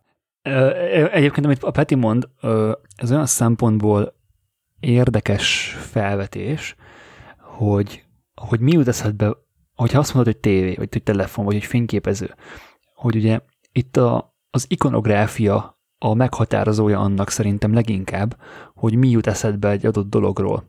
Hogy, hogy amikor, a, amikor ki van téve piktogramba egy telefon, az, az hogy néz ki? Ne, nem iPhone. És hogy igen, Valahol de, az. Reptéren És hogyha ez- lehet, hogy az hogyha mondjuk, ez vagy átalakul azzá, hogy, hogy, hogy nem a bakelit alakú telefont te fogják kitenni, vagy nem a, a lábakon álló antennás tévét fogják kitenni egy piktogramba mindenhova, ahol a tévét nem szavakkal akarják kifejezni, hanem egy jellen, akkor onnantól kezdve a társadalomnak az lesz a norma, hogy egy, egy plazma tévét raknak ki, Ah, vagy egy, vagy egy, egy nocsos, szilüettes telefont mert raknak igen, mert van egy 15 éves gyerek mondjuk, akinek ha kirakod, hogy nem tudom, ne hallgass éppen zenét, és kiraksz egy kazettát lehúzva, ő nem érti, hogy az mit jelent az a piktogram. Vagy kirakod akár a régi kagylós telefont lehúzva, fogalma sincs, hogy régen létezett ilyen kagylós telefon. Nem, maximum így képekről oké, okay, de hogy akkor azt már meg kell tanulnia, tehát hogy nem natívan ér, ö, Mm, mm, felismeri a, a, a formát. Egyébként ez tényleg érdekes, mert például amikor a telefon áthúzva, az egy időben egy kocka készülék volt, anten, kihúzott, kihúzott antennával, és az volt áthúzva. És most tényleg megjelentek már a mob, az okos telefon piktogramok, amik, de, de csak nézd meg, ezek Igen. a klasszikus mobilok. Egyébként ezeket a, piktogra- a, pikt, a, a mai piktogramokat azért nehéz megcsinálni, mert hogyha ezeket az eszközöket megnézed, az mindegyik egy hatalmas Négyzet alakú semmi. Igen, igen, igen, igen, igen. Csak egy négyzetet áthúzol gyakorlatilag. A Igen, téglát tehát van, van a magadnak fekvő indítod. nézet, az a tévé, meg van az álló nézet, az a mobil. Igen, igen, igen, igen. És, vagy álló tégla, bocs. és, és De akkor, nézzétek meg egyébként, ahogy megjelent a mobil 80-as években. Gyakorlatilag 2010-re meg is változott a formátum 30 év alatt teljesen. Még előtte 60 évig nagyjából ugyanazt jelentette a telefon. Igen, ez is igaz. Én mind, még mindig azt tartom, és ez az, amit az egyik dolgot, amit így elhoztam ezekből a könyvekből, hogy soha nem tudhatjuk, hogy mi az, ami, ami fennmarad, vagy aminek nosztalgikus érzése lesz. Egyébként már most vannak olyan fotók, tudod, hogy mennek a Lánchídon a Warburgok, meg a Trabantok, meg a Ladák, és hogy már most 10-20 évvel, vagy 30 évvel később nosztalgikus élmény sokaknak, és amit ma lősz, az majd a te nyugdíjas korodra már egy nosztalgikus fotóvá fog válni. És tök érdekes, hogy mi az, amit meglövünk ilyen szemlélettel, és én is picit ezt így megfogadtam így a következő évre, talán ha már visszamegyünk a fogadalmakhoz, hogy, hogy több olyat fogok fotózni, mint ahogy, ahogy Benedek is mondja, hogy snapshotok, meg kattintás, meg dokumentálás, meg a körülöttem lévő környezetemnek a, a lefotózása, megörökítése, mert, mert ahogy alakul az életterünk is, a, arra majd úgy fogsz tudni emlékezni akár, vagy a későbbi társadalom úgy fog tudni emlékezni, hogy a fotóink által mert ezekre, a, ezekre a jelenetekre, amiket az Eglestonék lefotóztak, erre most én nem tudnék már emlékezni, csak így, hogy látom az Egglestonnak a fotóját. És kollektíven társadalomként fotókon keresztül tudjuk megélni ezeket a korokat. Egyébként igen, igazad van, és érdekes is, amit mondasz, de szerintem akkor is vannak korok, amelyek hangsúlyosabbak, ö, akár történelmi okok, a 60-as, 70-es évek, a zenei forradalma, azt, azt a 80-as években is retónak tartották, a 90-esben is, és a 2000-es években is nagyon hasonlóan ö, van súlya hogyha vissza akarok gondolni, hogy a rock and, a rock and roll születése. Azt a 90-es években, a 2000-es években, a 2020-as években nem változott meg a hozzávaló viszonyulás. Ugyanúgy azt mondod, hogy hú, hát ezt én az idősek emberek hallgatják, hú, hát ez olyan régi dolog, ugyanakkor akik meg szeretik, az ugyanolyan vérpesdítő. Ez például nem változott. Igen, de a 2020-ra nem tudsz még így visszatekinteni. Ha, igen, de a 90-es évekre igen. De a, a, a, a scooter az inkább ciki most, mint, mint amit azt mondom, hogy... Ja, hogy, nem, hogy igazából... De ez megint ugyanaz, mint az Eggleston versus Ansel Adams, hogy ciki volt az Ansel Adams. Mint a mennyiségre gondolok inkább az, hogy, az, hogy sokkal több öm, tömegzene, tömegtermék jelent meg, amik nem tudnak klasszikussá, nem tudnak örökzöldé válni. A, a 80-as éveknek a divatja, az a 2000-es években volt divat, mert mindig az, az kb. ilyen aranyszabályként meghatározható, hogy a 18 és 28 év közötti korosztály, amikor eléri ezt a korosztályt, akkor pont annyival ö, amikor született, annyival visszább van éppen ők, a, ők ugye a meghatározó trendsetterek, meg ők, a, akik mindig így ö, hozzák a, az újabb és újabb trendeket, és nekik próbálják az újabb, frissebb ö, dolgokat eladni, és a 2000-es években még a 80-as évek volt a retro, aztán a, vagy várjál, a 2000-től 2010-ig tartó években a 80-as évek volt a retro, és a 2010 és 2020-as években abszolút visszajött egyébként már a 90-es évek, mint retro,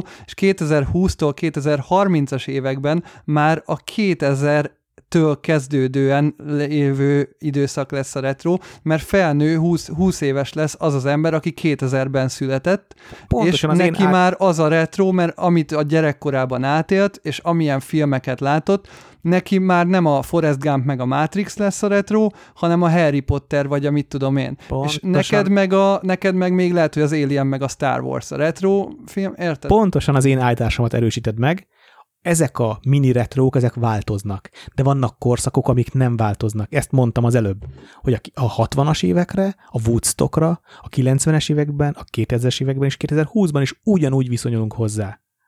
Ez nem változott. Miközben... Hát igen, de ugyanúgy a 90-es évekre is ugyanúgy viszonyulsz Miközben majd. a közeli lett... Hát kérdés, hogy volt-e akkor a nyoma? Volt-e akkor a súlya? Volt-e annyira érdekes a, a, a, mondom, volt-e annyira érdekes az a sok nagyon sok zaj, az a nagyon sok termék, ami hirtelen elráztott minket, hogy az, hogy egy, egy autót a 60-as években 15 évig birtokoltál, most meg két-három évente kiveszi a cég a segged alól, és kapsz egy újat. Nem, van olyan ismerősöm, akinek de, de Peti, 60-70 egy... autója volt, pedig még csak 40 éves.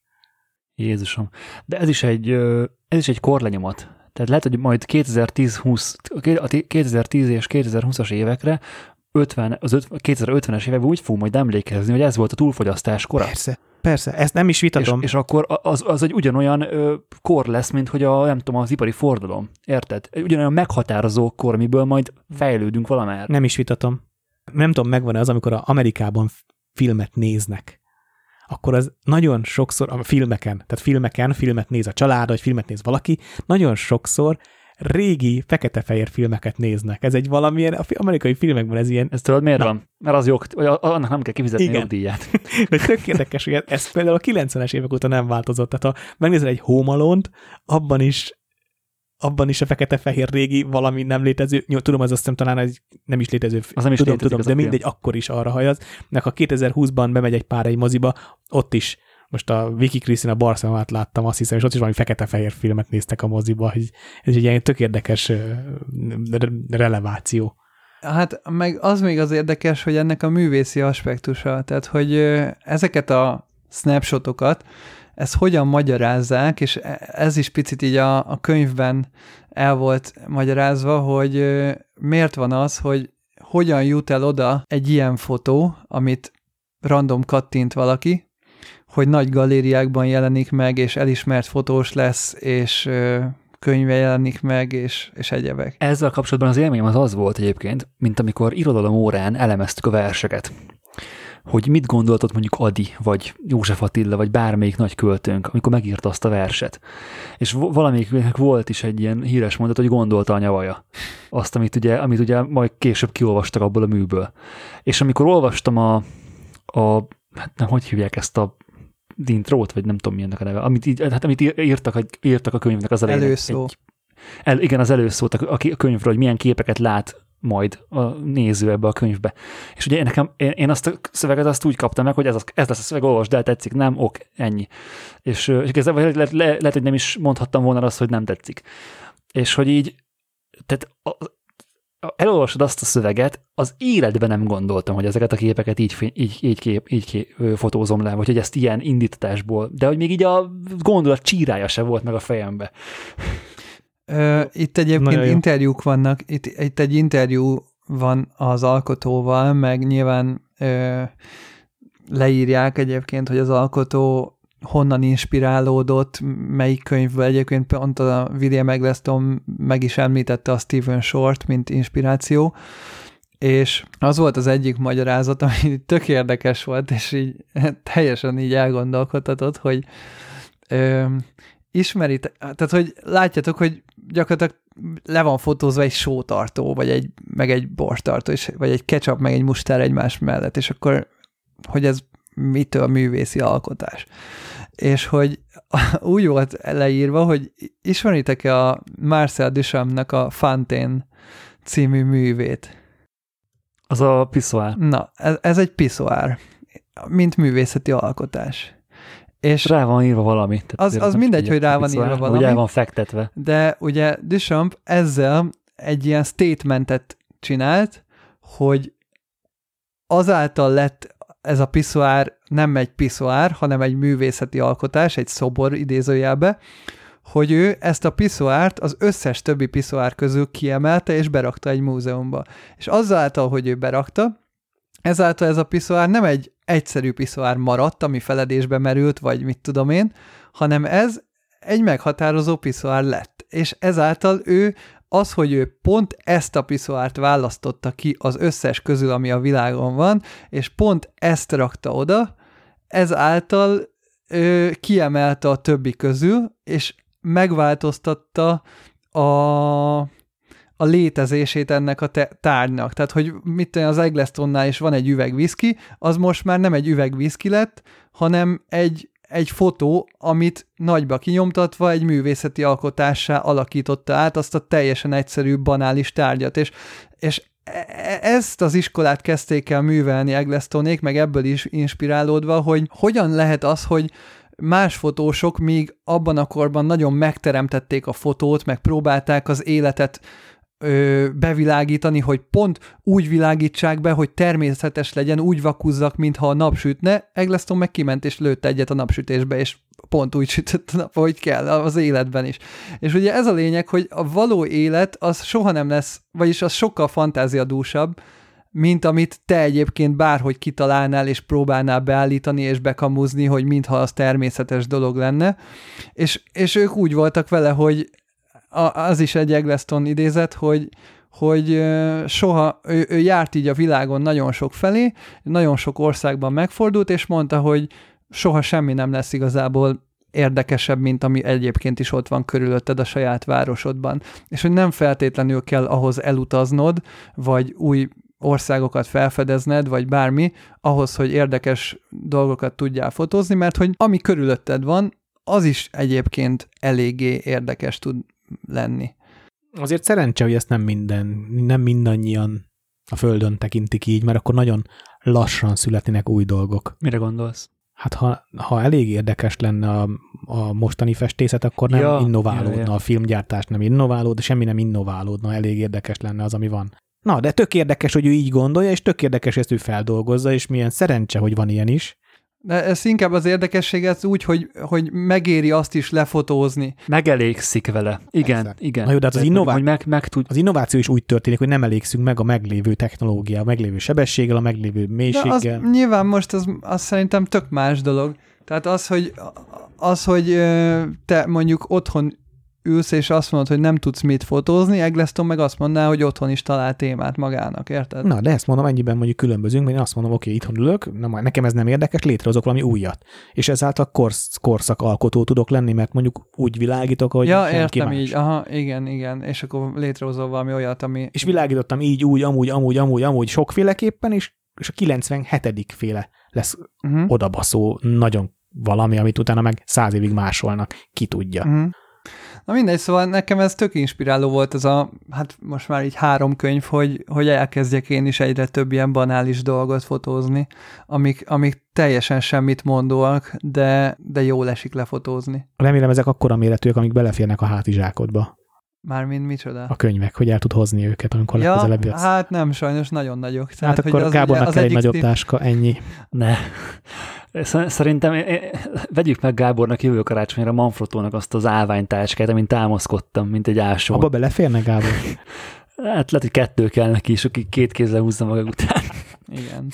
Hát ugye a, a nagy Steven sorkönyv például úgy van, hogy álló formátumú a könyv, és álló formátumra vannak úgy felrakva fekvőben a fotók, hogy fekvőben akkora a kép a kinyomtatva, mint amekkorában a Steven Shore az 8x10-es nagy formátumon az üvegen keresztül látta a fotót. Tehát, hogy fekvő a fotó, de ez van egy nagy formátumú álló könyvbe betéve.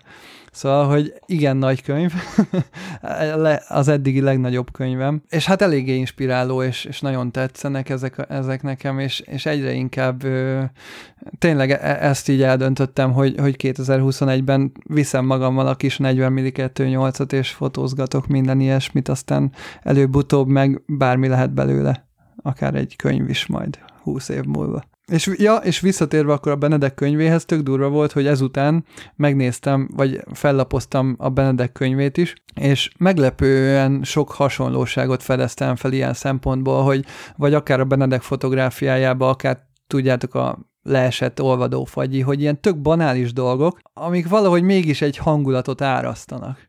És a Benedek fotóinál is van az, hogy a, a magát a való életed látod a saját természetességében, és nagyon egyszerűen vannak úgy lefotózva, hogy a téma ténylegesen egyszerűen van rajta a fotón, nincsen túlvilágítva, túl komplikálva, sokszor akár középre van komponálva, nincsen, nincsenek hatalmas nagy mondanivalók beleágyazva a vizualitásba, de mégis az egyszerűségük, meg az életszerűségük az tökre áraszt egy hangulatot. Részben erre kell a lejka majd. Amúgy ez például kifejezetten tudatos számomra, hogy én is felismertem ezt, hogy, hogy ezeket le kell fotózni. És hogy, hogy lehet, hogy most ez senkinek nem érdekes, de, de hogyha bármikor is lesz belőlem egy híresebb fotós, vagy egy elismertebb fotós, akkor, akkor ezek a képek ezek sokkal inkább félértékelődnek, és ezeket meg kell csinálni. És hogyha nekem erre van vizuális ingerem, vagy felfigyelek erre valami miatt, és hogy ez nekem érdekes tud lenni, és lekattintom, és az vizuálisan akár csak már ha nektek, vagy bárkinek a környezetembe ad egy hasonló örömöt, az már nekem megéri, aztán majd az idő eldönti, hogy ez ebből mi lesz. Meg ugye attól leszel híres fotós, vagy attól leszel felértékelődő fotós, és attól fognak mondjuk 20 év múlva a mai képeid is felértékelődni, mert te az a fotós leszel, aki 20 éven keresztül ezt kitartóan csinálja. Tehát ugye pont ők is, az Eglestonék is egész életükben ezt csinálták, és pont attól érsz többet, mint a másik, aki egy év után eladja a kameráját, vagy nem tudom, megunja, vagy nem tartja elég érdekesnek, vagy nem viszi el magával a boltba a fényképezőt, mert úgy érzi, hogy az neki már túl magas effort, és te meg beleteszed a munkát nap, mint nap, mert ráakasztod a válladra a gépet, akkor is, hogyha nem fotózol aznap vele, de ott van nálad, és, és talán ez az, ami, ami majd a hosszú idő alatt többé tesz, mint, mint mondjuk egy bármelyik másik fotóst aki, aki ezt nem csinálja meg. Majd, ha egyszer leszek elismert fotós, mondta Benedek könyvének megjelenések napján. hát, az nem azt jelenti, hogy elismert fotós vagyok. Mert... Nem, de ez egy kedves egysoros volt, amit most költöttem. Lehet, hogy lehet, hogy költő pályafutásom első versét, vagy ilyen haikuját hallottátok. Lehet, hogy egyszer leszek elismert költő is. A, amin még nagyon gondolkodtam sokat, hogy ugye az Egglestonnak nekem a portré könyve van meg, és hogy van egy ilyen rész is az interjújában, hogy úgy fotózol, megkérdezi tőle a kérdező, hogy te tényleg úgy fotózol portrékat is, mintha egy parkolót fotóznál, és akkor mondja az Eggleston, hogy aha, simán, pont ugyanúgy fotózok embert is, mint egy bármit.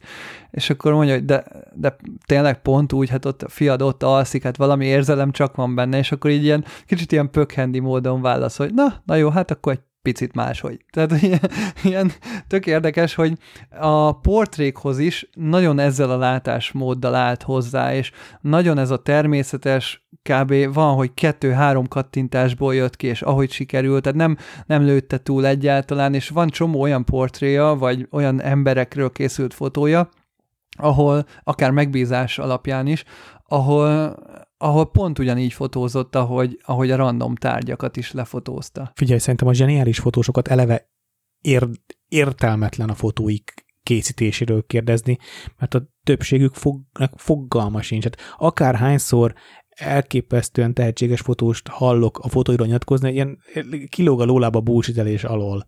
Tehát, hogy simán lehet, hogy ő egyszerűen nem megkérdezték tőle, valamit akart mondani, de, de, de simán lehet, hogy fogalma sincs, mert annyira annyira máshol van ilyenkor az ember, amikor valami nagyszerűt alkot. Nem is az, hogy máshol van, hanem ebben nem, nem gondolsz. Nincs annyi tudatosság benne, talán több ösztönösség van. Szerintem minden mű, most, most a fotóra szigorúan művészeti eszközként tekintsünk, tehát hogy ne, ne, alkalmaz, ne az alkalmazott fotóról beszéljünk, ne arról beszéljünk, hogy hogyan kell lefotózni egy szép csoportképet, vagy egy tárgyat, vagy valamit, mert annak is megvan a, a technikája, meg a, meg a az, hogy annak hogyan állunk neki, azt nyilván teljesen más. De amikor a pusztán a fotózás egy eszköz arra, hogy rögzíts valamit, vagy kifejez valamit, vagy a hangulatodat próbáld visszaadni, akkor szerintem mindenfajta tudatosság, amit, amit az olyan fajta, nyilván nem arra, itt a tudatosságot nem arra gondolok, hogy állíts be az expozíciót, meg ne, ne, ne, ne állíts élességet, meg ilyesmi, ne komponálj, csak hogy nem, magamnak sem tudom megmagyarázni, hogy azokat a fotókat miért úgy komponáltam meg. Hát meg ez a tíz év tudat alatti összegyűlt massza a fejedben, amit te nem tudsz kiadni egyszerre, meg egy mondatba elmagyarázva. Persze, és azt, és azt, és azt nem, nem, is, nem is, igen, ez nem elvárható, hogy ezt megmagyarázd. És én például ezért is szoktam mindig vagy én azt mondom így, hogy megkérdezik tőlem, hogy, hogy a fotózásnak ezt a részét szerintem nem lehet megtanulni. Hát meg a képeid ugye beszélnek helyetted igazából, ott van minden a képbe, tehát hogy nézegesse addig, ameddig akarja, mindent beleraktál, amit kell. Ezt mondom, hogy értelmetlen fotóst kérdezni arról, hogy készül egy fotója. Vagy hogy mi a nagy gondolatiság mögötte. Persze lehet, meg ami még nagyon érdekes, a Gary Winogrand, aki ö, haverja volt az Egglestonnak, azt hiszem a Gary Winogrand, és hogy ott van, van a végén a könyvnek egy ilyen rész, hogy a, a Winogrand nagyon beteg lett az élete végén, és az egyetlen dolog, ami úgymond így fenntartotta, kezdett picit megőrülni, és már így ösztönből próbált csinálni olyan dolgokat, amit csak így ösztönből tudott csinálni, és semmi más nem csinált, csak kattingatta a gépét. És hogy több ezer olyan expót előtt, amik után ugye halála után előhivatlanok maradtak, és mivel ugye negatívok, olyan, mintha neked lenne, nem tudom, 5000 darab feldolgozatlan a RAW fotód, és akkor meghalsz, és így nem tudtak mit csinálni az emberek, mert hogy ott ugye régen a lenagyítás meg a print az ugyanúgy a a munka része volt. Igen, igen. Ez egyébként, ez tök érdekes. Ezt hadd mondjam el gyorsan, hogy a, mm, az Élet meg minden podcastben hallgattam a, a Fortepános adásban, és az ott, ott hangzott el ez az info, hogy egy adott esetben kap a negatívot, hogyha megveszel egy aukción, az ilyen töredéke a printnek. Mert hogy a, a művészet ehhez hozzátartozott az, hogy az a print az akkor úgy, azon a papíron, azzal az emberrel, abban a laborba, a mű, vagy a fotósnak az utasítás alapján úgy, úgy készült el, és egy, egy, Igen. egy másik, úgymond kópia, amit nyilván a negatívról másolnak, nyom, vagy hívnak elő, az igazándiból az értéktelen. Igen, mint mondjuk majd nagyjából. száz év múlva híres Varga Benedek fotósnak a Sotheby's galériába bekerül a, az egész Vinyó archívuma, mert a fiad majd eladja 10 milliárd dollárért, és izé átnézi egy asszisztens kurátor a vinyódat, és talál rajta három darab rófájt, amit még nem dolgoztál ki, és akkor ő kidolgozza, annak azért más értéke lesz valószínű már, mint mondjuk, amit te dolgoztál ki. Ezért kell megvenni 150 azt a nyomdatot, amit most a tripontba használva oldalon találtál, Gábor. Amiben 200 ezer forint a patron? Igen. Azt meg kell, azt mindenképp, dobjuk össze. Ja. És, ja, és még egy dolog, hogy a, a, a Gary Winograndnak van egy ilyen idézete, hogy, hogy ugye nagyon sokat kattintott, és kérdezték tőle, hogy hogy miért fotóztad ezt le, vagy kattintott egyet az utcán, és akkor ott volt vele valaki, és akkor, hogy, hogy ezt most miért kattintottad, vagy miért fotóztad, és mindig ezt mondta, hogy azért, mert meg akarom, meg akarom nézni, hogy hogy néz ki a világ lefotózva vagy hogy néz ki az a dolog egy fotón. Nagy, ez, ez nekem nagyon-nagyon sokszor ugyanez van a fejembe. Ez nagyon jó. Hú, igen. És ez, igen, jó. Egy ú, pólót igen. ebből csináltatok, ez kurva jó. Igen. Vagy utcán megkérdezik, miért fotóztál le? Hát én megnézem, hogy nézel ki lefotózva. Hát ez zseniális. Pontos idézet, hogy to see what the world looks like as a photograph. Tökéletes. Oh, ja. Megvan az adás cím. Ez zseni. Kurva jó. Igen. És pont, pont ezért kell minden banális dolgot lefotózni, mert amúgy csomószor tök más, hogy néznek ki fotón, mint szabad szemmel. Még egy dolog jutott eszembe, és most már tényleg befejezzük utána ezt a témát, hogy az Eglestonék nagyon sokan irigylik őket, és sokan akár ennek tulajdonítják a képeiknek a sikerét, ami amúgy szerintem hülyeség, de picit ennek tulajdonítják sokan, hogy Kodachrome-ra fotóztak. És ugye ma már nem elérhető a Kodachrome, nem lehet rá fotózni, emiatt is egyel pluszban még nosztalgikusabbak a fotók.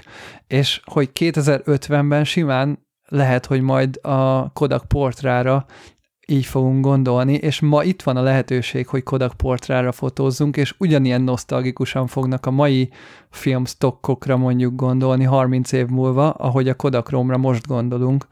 És itt van a lehetőség arra, hogy mindenki fotózzon a ma mai korban elérhető modern filmre, ami akkor a Kodakron volt, és majd 20-30 év múlva ugyanúgy ez a filmes hatás, meg, meg a portrának a, a csodája, amit a portra ad, az, az ugyanúgy egy elérhetetlen dolog lesz, mert lehet, hogy a Kodak csődbe megy 2050-be, és, és nem lesz tovább, vagy bármi. Részben egyébként azért nem is bánom, hogy, hogy a Leica az filmes, és nem digi, és ö, picit így ha, ha nem is feltétlenül most így nyilván nem a Leicán van a hangsúly, hanem a filmen, hogy a, az, az olyan jellegű képeimnél, amikor nem kell, tehát hogy van, van olyan szitu, amikor, azt, amikor nem tudom megoldani egyszerűen filmre, mert annyira drága lenne, hogy nem éri meg. Tehát például egy ilyen karácsony, vagy, vagy olyan fények vannak, hogy nem éri meg. Tehát egy baráti összevetelt nem fotóznék végig filmre, mert, mert hülyeség.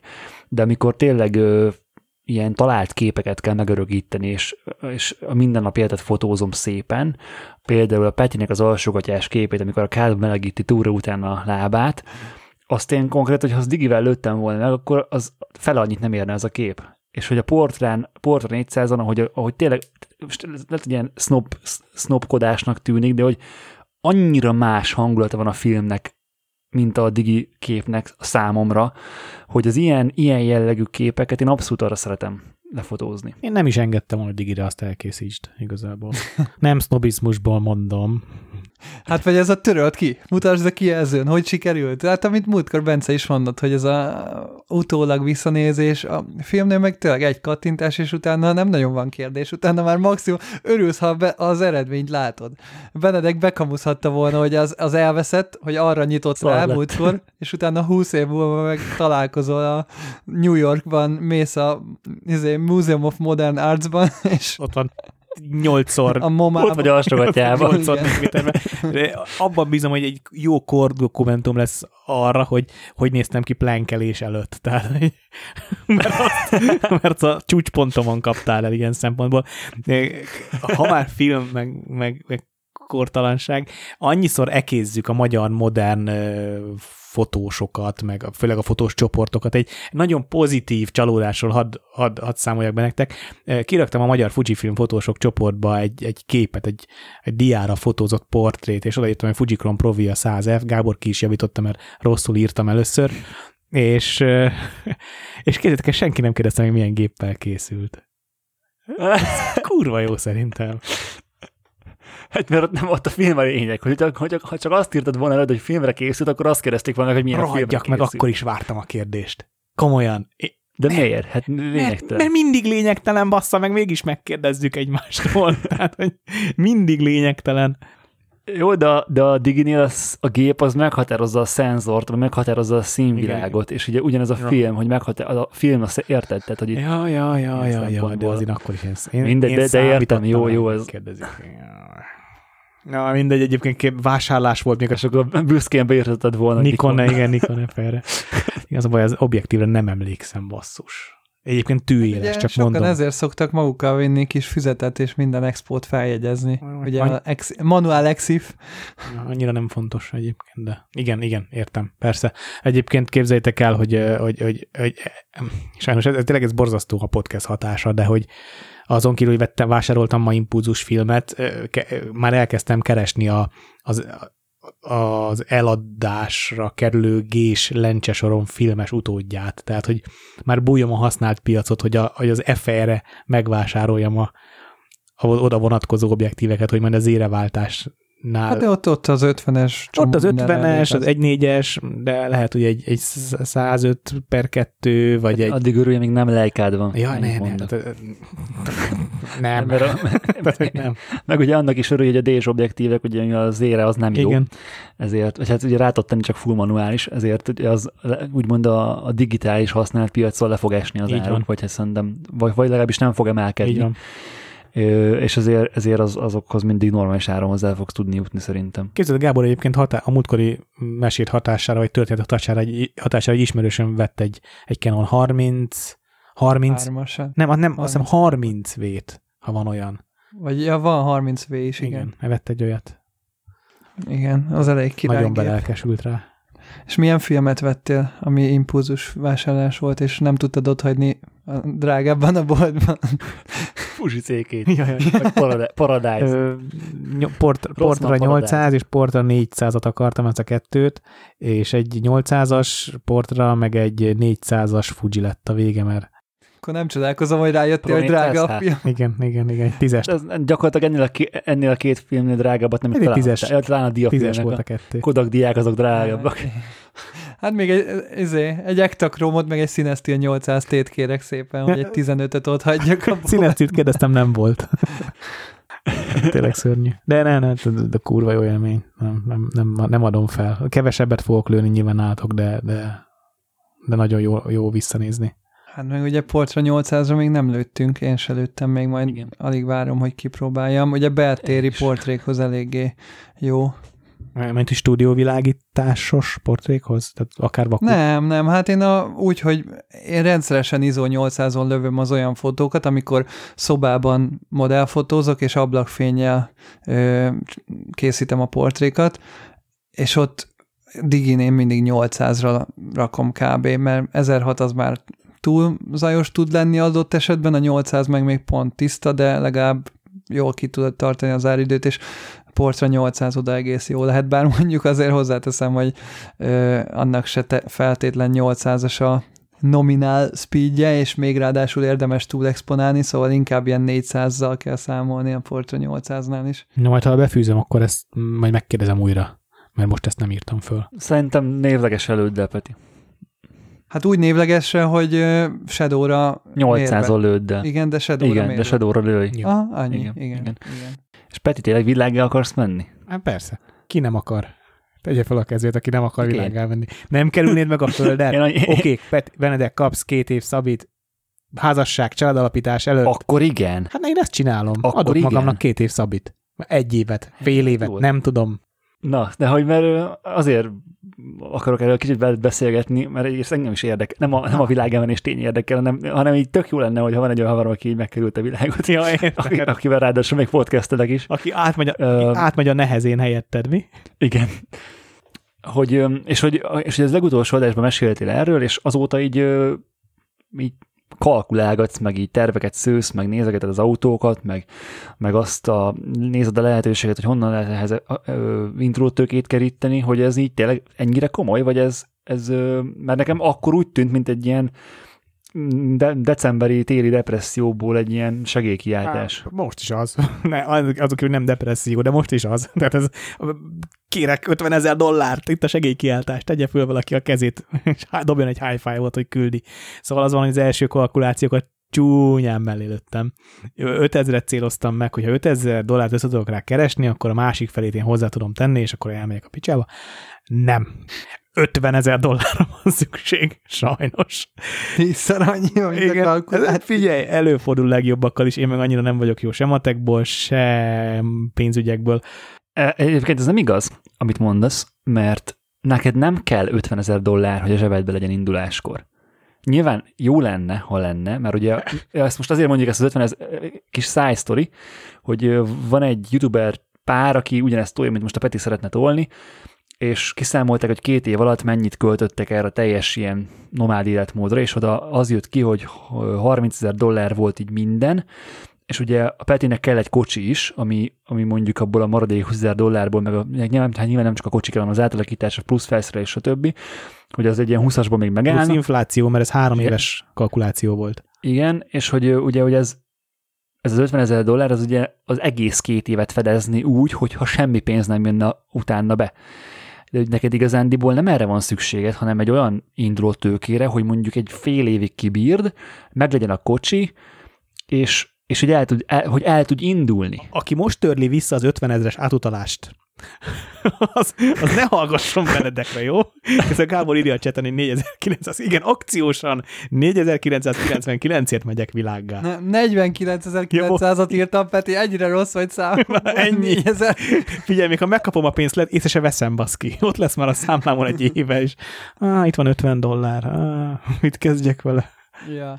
Hát szóval 20 éves korom óta vágyom erre tehát nekem nagyon féltő szüleim voltak, akik a lakótelepre nem engedtek le focizni kb. és emiatt ezek a nagyra vágyó tervek, ezek, ezek mindig a, a fiókba kerültek. Az első utazásaimat önálló utazásaimat az munka, munkaként tettem. Tehát az első, voltam Norvégiában ösztöndíjas, az mondjuk, az mondjuk a suliba volt, az, az első ilyen önálló külföldi élet, az, az Bergenben, az fantasztikus élmény volt, és... Ami egy német város. Ami egy német város, igen. Ez jó. A legjobb sztori ever. Kurva jó, imádom én is. Apám fejét, apám fejét látni ú, közben. Jó, fiam, nézd már meg, hova van Bergen. hova mész. Szóval a gyerekkorom óta vágyom elutazni, és, és úgy vagyok vele, hogy közel vagyok a Nedvienhez, nem történik semmi. Az elmúlt egy évben nem semmi, de semmi szignifikáns, semmi nagy dolog. Nincs. 2020 azért. Hát 2020. Elmúlt egy év, igen. És figyeljetek, én nem látok nem látok sok fellendülést 21-re. Nem az van, hogy nem fogok ilyen halni, tök jó zére váltok, meg hogy zajlik a dolog, de nincs pesgés. Tök, tehát, hogy igazándiból Mikor, ha nem most. Most, a, hogy, hogy ez a hogy nem változik semmi. Ugye a évelején, meg így a tavasszal főleg, hát mint minden fotós, azért elég, elég szarú, szarú voltál így minden szempontból. És ö, ahhoz képest, gondolom, most már nagyjából helyre minden, lófasztja, mi jött volna? Nagyjából helyre, de, de, de, de, úgy, de figyelj, de, de, várj, de úgy jött helyre, hogy, hogy nem, a, nem azon gondolkozol, hogy mit adjál még el, hogy tudjál venni kaját a hónap végén. Érted? Ahhoz képest azért jobb a helyzet. Nem, hát azért annyira dráma sose volt, az a, a, nem, ennyire dráma nem volt. Az érték eladások azért, azért, azért, történnek, hogy racionalizálom az életemet, tehát hogy, hogy a lakásba elférjek. Tehát, hogy például az, ahol most dolg, vagyok, ez a dolgozószoba, ezt konkrétan kipakoltam. Tehát, hogy innen egy csomó minden kikerült, eladásra került, elajándékozásra került. Még mindig van egy cheek softboxom, ami várja a gazdáját fillérekért, egy csomó rádiós kioldom, egy csomó olyan kacot, amit egyszer egy feladathoz kellett, vagy volt, hogy nem vittem magammal, és kiderült, hogy kell, és akkor megvettem ott helyszínen van egy csomó ilyen kacatom, ami, amit, amit nem akarok kidobni, mert, mert a, a ökológiai lábnyom az egy fontos dolog számomra. Tehát szeretném, ha ezek az eszközök ezek tovább élnének, és használná őket valaki. Tehát nem, ennyire nem durva a dolog, de inkább a, inkább a, a változásvágy, az alkotásvágy, a, a, a pesgés vágy az, ami dolgozik bennem, meg megmondom tényleg, amit mondtam, 20 éves korom óta vágyom erre, és én mindig, mindig nagy csodálattal néztem a Camel Trophy-t, nem tudom, emlékeztek-e rá, a Camel cigaretta márka vitte, vitte, vitte el az embereket különböző egzotikus helyekre, ahol Land Roverekkel kellett teljesíteni, ilyen izgalmas. Hát nézzétek meg, kurva, most volt van egy tök jó dokumentari, dok, egy doku, dokufilm erről, most, most került elő. Ö, erre vágyom. Tehát, és, és nem akarok, nem, nem tudom, hogy ez az a vágye, ami, ami hogyha majd gyerek, le, le, letelepedek, gyermekem születik, családot alapítok, akkor ez egy olyan dolog lesz, hát végül is nem, össze le van szarva, itt a két gyerek szaladgál boldogan, vagy ez egy olyan dolog, ami mindig egy ilyen, egy ilyen szúr, szúróérzés lesz a bordáim közt, és, és az, hú, passzúr, azt nem valósította meg. És mikor, ha nem most, mikor, ha nem akkor, amikor még életem erejében vagyok, amikor, amikor nincs mit csinálni itthon, amikor van valamennyi tőkém, esetleg még lehetőségem is pénzt gyűjteni, úgyhogy megpróbálom megpróbálom. És ha nem jön össze, akkor legalább azt elmondhatom, hogy basszus, nem jött össze, és ez a legrossz, ez a, ez a, ez a leg, legjobb rossz szenárió. Mert ha meg se próbál... Hát az nem is rossz. Hát. És ez mit jelent, hogy megpróbálsz pénzt gyűjteni? Elkezdtem, elkezdtem csinálni egy, egy médiatervet erre, amiben vannak különböző média szolgáltatások, a világ végén felállítom a cég zászlóját, és lefotózom az automatricázástól a, a content a videó, fotó, és azon gondolkodok, mi az, amit én tudok adni egy támogatónak, egy nagy cégnek, nagy, akár, akár multi is szóba jöhet, én nem, nem tudom. Tehát, hogy tök sok márkai felmerült a fejembe, hogy kiket kik támogathatnak egy ilyesmit, simán el tudom képzelni, hogy akár egy, egy, egy jól menő aktuális magyar vállalkozás, akár egy nemzetközi vállalkozás, nem tudom, azt nézem, a világutazóknak nincsen annyira sok ö, Insta követőjük. Tehát ilyen 15 ezer, 16 ezer, 17 ezer követőjük van, ami azért marha kevés. Ez nem annyira izgalmas sajnos. Hát igen, egy Red Bull az nem erre fog befizetni valószínű, annak ellenére, hogy... Red Bullra nem is gondoltam egyébként, kösz a tippet. Figyelj Peti, egyébként, hogyha összekötöd egy valami, mondjuk megmászod a 8000-eseket lehet, strandpapucsba, akkor, ja, lehet. akkor, akkor lehet, hogy adod Red Bull is rá pénzt. Hát Wim Hof, ő azt csinálta, vágjad. A Wim Hofot. Nem ismeritek a Wim Hofot? Ő a izé, strandpapucsba megmászta az Everestet. Én azt, ezt halálkom, olyan totál poénból mondtam, hogy ilyet biztos nem csinált senki még. De ez lefagy a lába. Nem, hát, nem hiszem el. Olyan nem. Ha nem is az Everestet, akkor a nagy kap, hogy letörik a... Nem, de... hát a kékest. Na, hát a Wim Hof, ő, ő ilyen, hát ez az Iceman-nek is szokták hívni, ő, ő tényleg, fú, hát nem is tudom, hogy mit, de valamit megmászott papucsba, és izé egy szágatjába, meg nem tudom. Várjál. Van, lehet, hogy az Everestet, de hallod, keres rá, hogy Vim, dupla V-vel Vim, Hof, Mount Everest. Na, majd megnézem később. Olyanok jutnak még eszembe, hogy be lehet társulni bizonyos útszakaszokra. Az autó, amit kinéztem, az egy Mitsubishi Delica 4x4. Ez egy, egy nagy egy, egy, egy minivan igazából, egy nagy kombi, ami meg van emelve. Itt állj meg egy szóra. Én nem vagyok egy nagy szakértő a kocsiknak, de többen írt, egyrészt, hogy ez nem kapható Európában, ha nem, jól tudom. ezt egyáltalán nem kapható Európában. Igen, ö, valami csak jobb kormányos kiszerelésben érhető ez a kocsi el.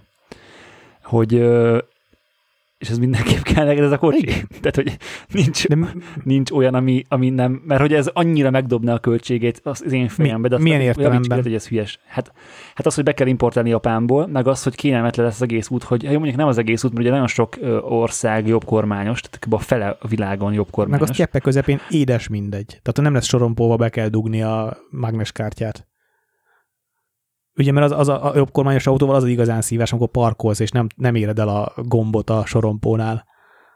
Meg ha nem érted az autó széleit, de nekem tök jó érzékem van a vezetéshez, hogy egyáltalán ez nem jelentene szem gondot, hogy jobb, jobb oldalról vezetnék. Automataváltósat nézek, éppen azért, hogy a balkezes váltás bénázás az ne legyen, 2.8-as dízel vagy 3... Meg hogy lehessen fotózni másik. Ezek a másik, igen. 2.8-as dízel vagy 3000-es benzines, amit nézek, hogy miért ez a típus, világegyetemen mitsubishi voltak, és most beszélgettem azzal a nepperrel, aki annó a galantomat Svájcból behozta, és ő is azt mondta, hogy ő nem ajánlja a jobb kormányt, ő neki nem jött be, de te nem tud ő se alternatívát. Lehetne azt csinálni, hogy meg de csak mitsubishi belül, vagy? Nem, ez egy annyira unikális autó. Nem véletlenül használják Ausztráliától, Japánon, Tajvanon, Amerikán át mindenhol használják világutazók. Ez egy olyan autó, ami nagyon robusztus, nagyon megbízható technikája van, nagyon jó mérete van. Igazából a kotyogós srácok írták, hogy szerintük kicsi lesz. Tudjátok, ők lakó, lakóautó mániások. És igen, igen, igen. Hát Bence, Bence. Bence írta konkrétan, hogy, hogy szerintem pici lesz. Én nem, nem vagyok nagy ember. Nekem maga testmagasságom nem indokolja, hogy most nagyon el kell férnem. Az ágyrész... A fotós cuccot több, mint a csomagtere az autónak. Jó, na a fotós tudsz. De, De nem, nem, olyan, nem olyan nagy az észet, tehát, hogy... Hát nem, hát Jó, fot, nyilván ki, fotós is 70, 70 200, semmi más nem kell vinni. Ja, 14, nyilván 20, nem ide viszed a két méteres lasztolájtot. Igen, oda valószínűleg nem fogom vinni. Bár igazából pont ez a lényeg, hogy nagyon szeretnék, nagyon szeretnék az út során akár helyi modelleket, tehát modell, fotózásokra felfűzni, tehát ne csak az út legyen, hanem legyen benne valami, ami, ami én vagyok. És hát én, aki hallgatja a podcast, ez a tudja, hogy engem a portréfotózás izgat legjobban, és lehet, hogy, lehet, hogy majd, tehát nyilván ez még a gondolkodás, egy hete gondolkodom rajta, túl sokat most még ne várjatok tőlem, de, de lehet, hogy lok, lokál uh, whisky termelőket, kávétermelőket, a legéttermeket fogok megkeresni, kurva sokat jár rajta az agyam, hogy ez hogy, hogy lehetne úgy megcsinálni, hogy az, hogy az ne egy ilyen pénzszipka legyen, bár mondom, abszolút fogadok el pénzt mecésánásoktól, tehát nincsen ilyen tekintetben semmiféle gátlásom, de, de jó lenne, hogyha olyat tudnék vele tenni, amivel adok is.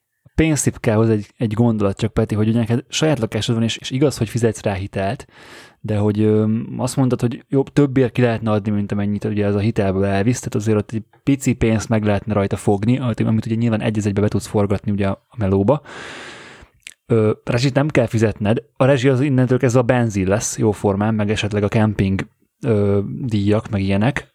Ö, Komdíj, üzemanyag, ö, nemzeti parkok belépő és belépői kaja, igen, igen. De hogy én úgy gondolom, hogy egy ilyen életmód azért az olcsóbb, ha nem is nagyon jelentősen, de, de szerintem olcsóbb, mint egy városi élet és, nem, és hogyha, hogyha már egy ilyenre vállalkozol, és, és ügyesen, egyébként amit mondtál, az tök jó, hogy, hogy helyi cégeket megkeresni és befotózni nekik valamit, vagy így valamilyen adhok melótot elvállalni.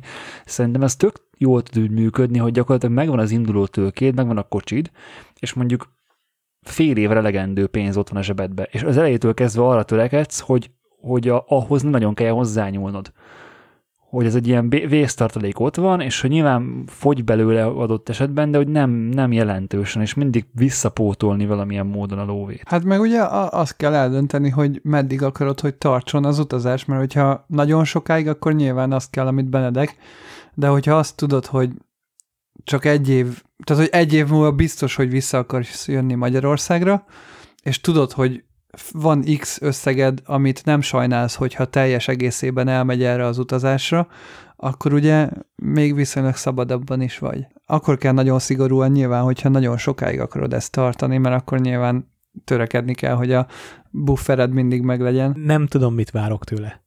Tehát ezt nyilván, mondom, egy hete gondolkodom rajta, nem, ennél, ennél, ennél nem tudok konkrétabb lenni egyelőre. Szerintem kicsi utal kéne kezdeni, tehát nem egyből a világ, világgá menni. Tehát kell valamilyen utazós tapasztalatot szerezni ebben. Tehát néztem ilyen kisebb 10 kilométeres kört, ami, ami, ami, ami nem a világgá menés még, délre, aztán akkor egy ilyen északra menős Finnország, Svédország, Norvégia bejárás, az is ilyen 10-15 ezer kilométer, az is már mondjuk a negyedvilág, vagy harmadvilág, negy, igen, kb. ötödvilág, átmenni az, az Egyesült Államokba, mondjuk oda. De várjál, gyors kérdés. És közben mit csinálsz? Tehát, hogy, mert nem az utazás közben, hogy mondod, hogy ilyen köröket menni, és te hazajössz? Mert szerintem nem. Isten tudja, hát, nem tudom. Az autót ugye 15 ezer kilométerenként mindenképpen karban kell adni, tehát át kell nézni, Persze. olajat kell cserélni, sok mindent kell csinálni egy autó mondjuk 10-15 ezerenként. Tehát mondjuk, ha nem városban használod, akkor mondjuk a 15 az egy jó irányszám. Tehát valószínűleg egy kört meg lehet csinálni egy szervizciklus alatt, hogy egy, egy felkészített autóval, ha nem, ha nem történik vele nagy baj. Hát ha nem mész be nagyon extrém helyekre, ugye? Igen. Mert még az is jobban igénybe venné, ugye, hogyha hogyha eléggé ilyen terepen mész vele. Igen, de mondjuk mondom, hogy egy, egy olajat azért bárhol le lehet cserélni. Tehát nyilván nem úgy, hogy a szaharábra kiengedem, hanem hogy egy bárhol találok olyan szervizt, ahol egy olajat meg, olajat meg lehet csinálni. De ilyenek járnak már a fejembe, hogy megtanulni olyan szinten szerelni, hogy, hogy a alapvető hibákat el tudjam hárítani, megtanulni főzni, mert tudok főzni, de hogy egy kicsit szofisztikáltabb módon, tudod, hogy azért, azért ne három hétig legyen érdekes. A rántottás zsömle az nagyon szofisztikált, amit az erdőbe szoktál nekem készíteni. Szerintem az hónapokig ki lehet bírni. Hónapokig igen, csak nem, igen, csak nem hosszú hónapokig, tehát egy fél év után lehet, hogy már uncsi lenne. Tehát a, most ez sós lesz, most meg borsos. Most paradicsommal, hiszem most paprikával. Tehát az lehet, hát de igen, de azért mész világ körüli útra, hogy ne legyen uncsi a környezeted, és akkor a kaja az simán lehet uncsi, mert a környezeted meg nem az.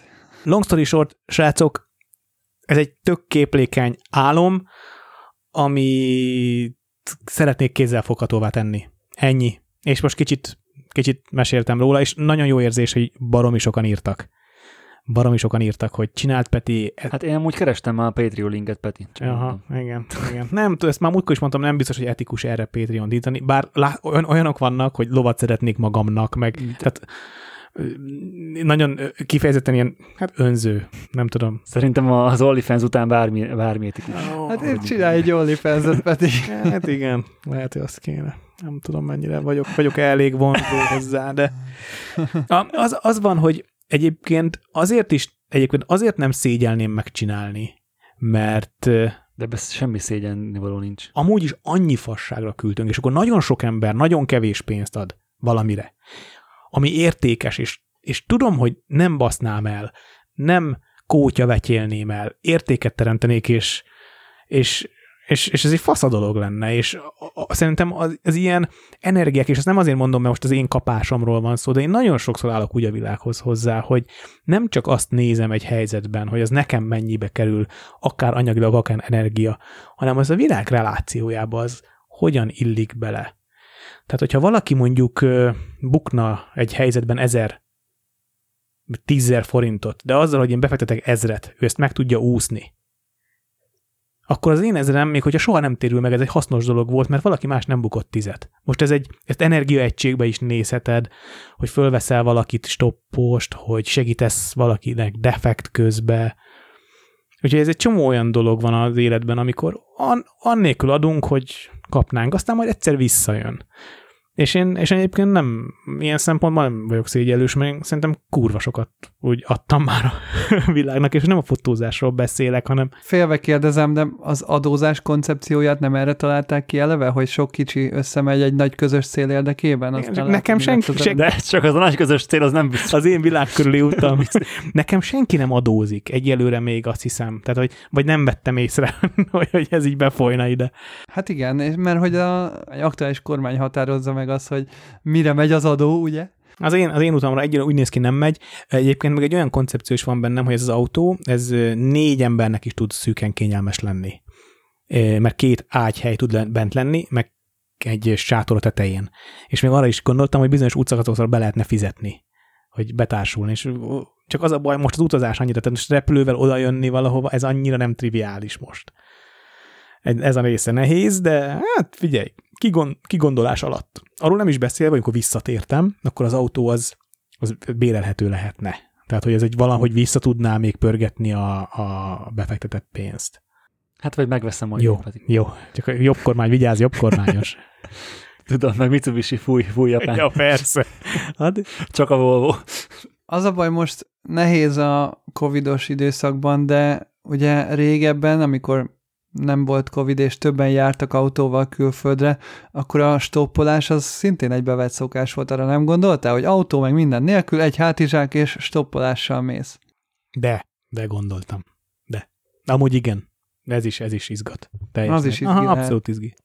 Attól félek... Igen, csak szerintem a, a stoppolásos, amikor ilyen couchsurfingben nyomod, meg ilyesmi, akkor a költségek azok irgalmatlanul megdobódnak. Nem, nem, nem, nagyon olcsó tud lenni. Hát legalábbis akit eddig kérdeztem, volt olyan ismerősöm, pont ma mesélte egy, egy, egy kávés fotós ismerős, hogy, hogy ő elindult jó tíz éve, de 20 ezer forinttal egy hátizsákkal, és, és iszonyat messzire jutott hogy ezt meg, meg vannak erre podcastek, blogok, ezeket én követem és figyelem. Nagyon sok ilyen van. Sokan igen. csinálják. Én, most ez lehet, hogy ez egy ilyen önkorlátozó szűklátókörűség, de hogy ehhez idősnek érzem magam. Tehát nem, nem, 40 éves embert nem vesznek úgy föl stopposként, mint egy, hát, mint egy 20 éves. Meg, meg hogyha stoppolsz, akkor nem tudsz kiállni a sziklaperemre, és ott hát, fölkelni a kocsitba igazán. Hát, tehát, hogy, hogy, hogy, ne, ne, hogyha, hogyha ilyet csinálnék, akkor én abszolút nem, nem tehát egy ilyet én szerintem csak saját kocsival érdemes megcsinálni, amit oda teszel le, hova akarsz, és ott alszol, ahol akarsz.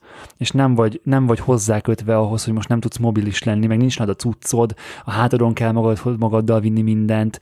Tehát szerintem, szerintem egy ilyen útra sokkal könnyebb, meg sokkal élvezetesebb egy, egy ilyen lakóautóba. Mondok menni. még valamit, stoppolással dió nem jöhetne, már pedig ez alaptétel. Ja, be, igen. A Simon Wilson YouTube csatornáját is ajánlom. Nála volt egy olyan challenge, hogy négy embertől elvettek telefon, mindent, pénzt, stb. És el kellett jutniuk A országból B országba, úgyhogy teljesen lecsupaszították őket, és semmi, csak egy hátizsák, és ennyi. Meg, Sőherckopán is van ilyen challenge. Meg maga a srác. Úgy hogy tökös srác. Meg maga a srác nagyon sokszor csinált ilyet, nagyon több videója is van arról, hogy csak a repjegyet fizeti ki, semmi mást, és hogy nulla fontból három napig az adott országban hogyan él túl, és akkor hát olyan trükkök, meg olyan, olyan dolgok vannak benne, hogy besírsz. Tehát, hogy a hotel lobbyban alvás, meg stb.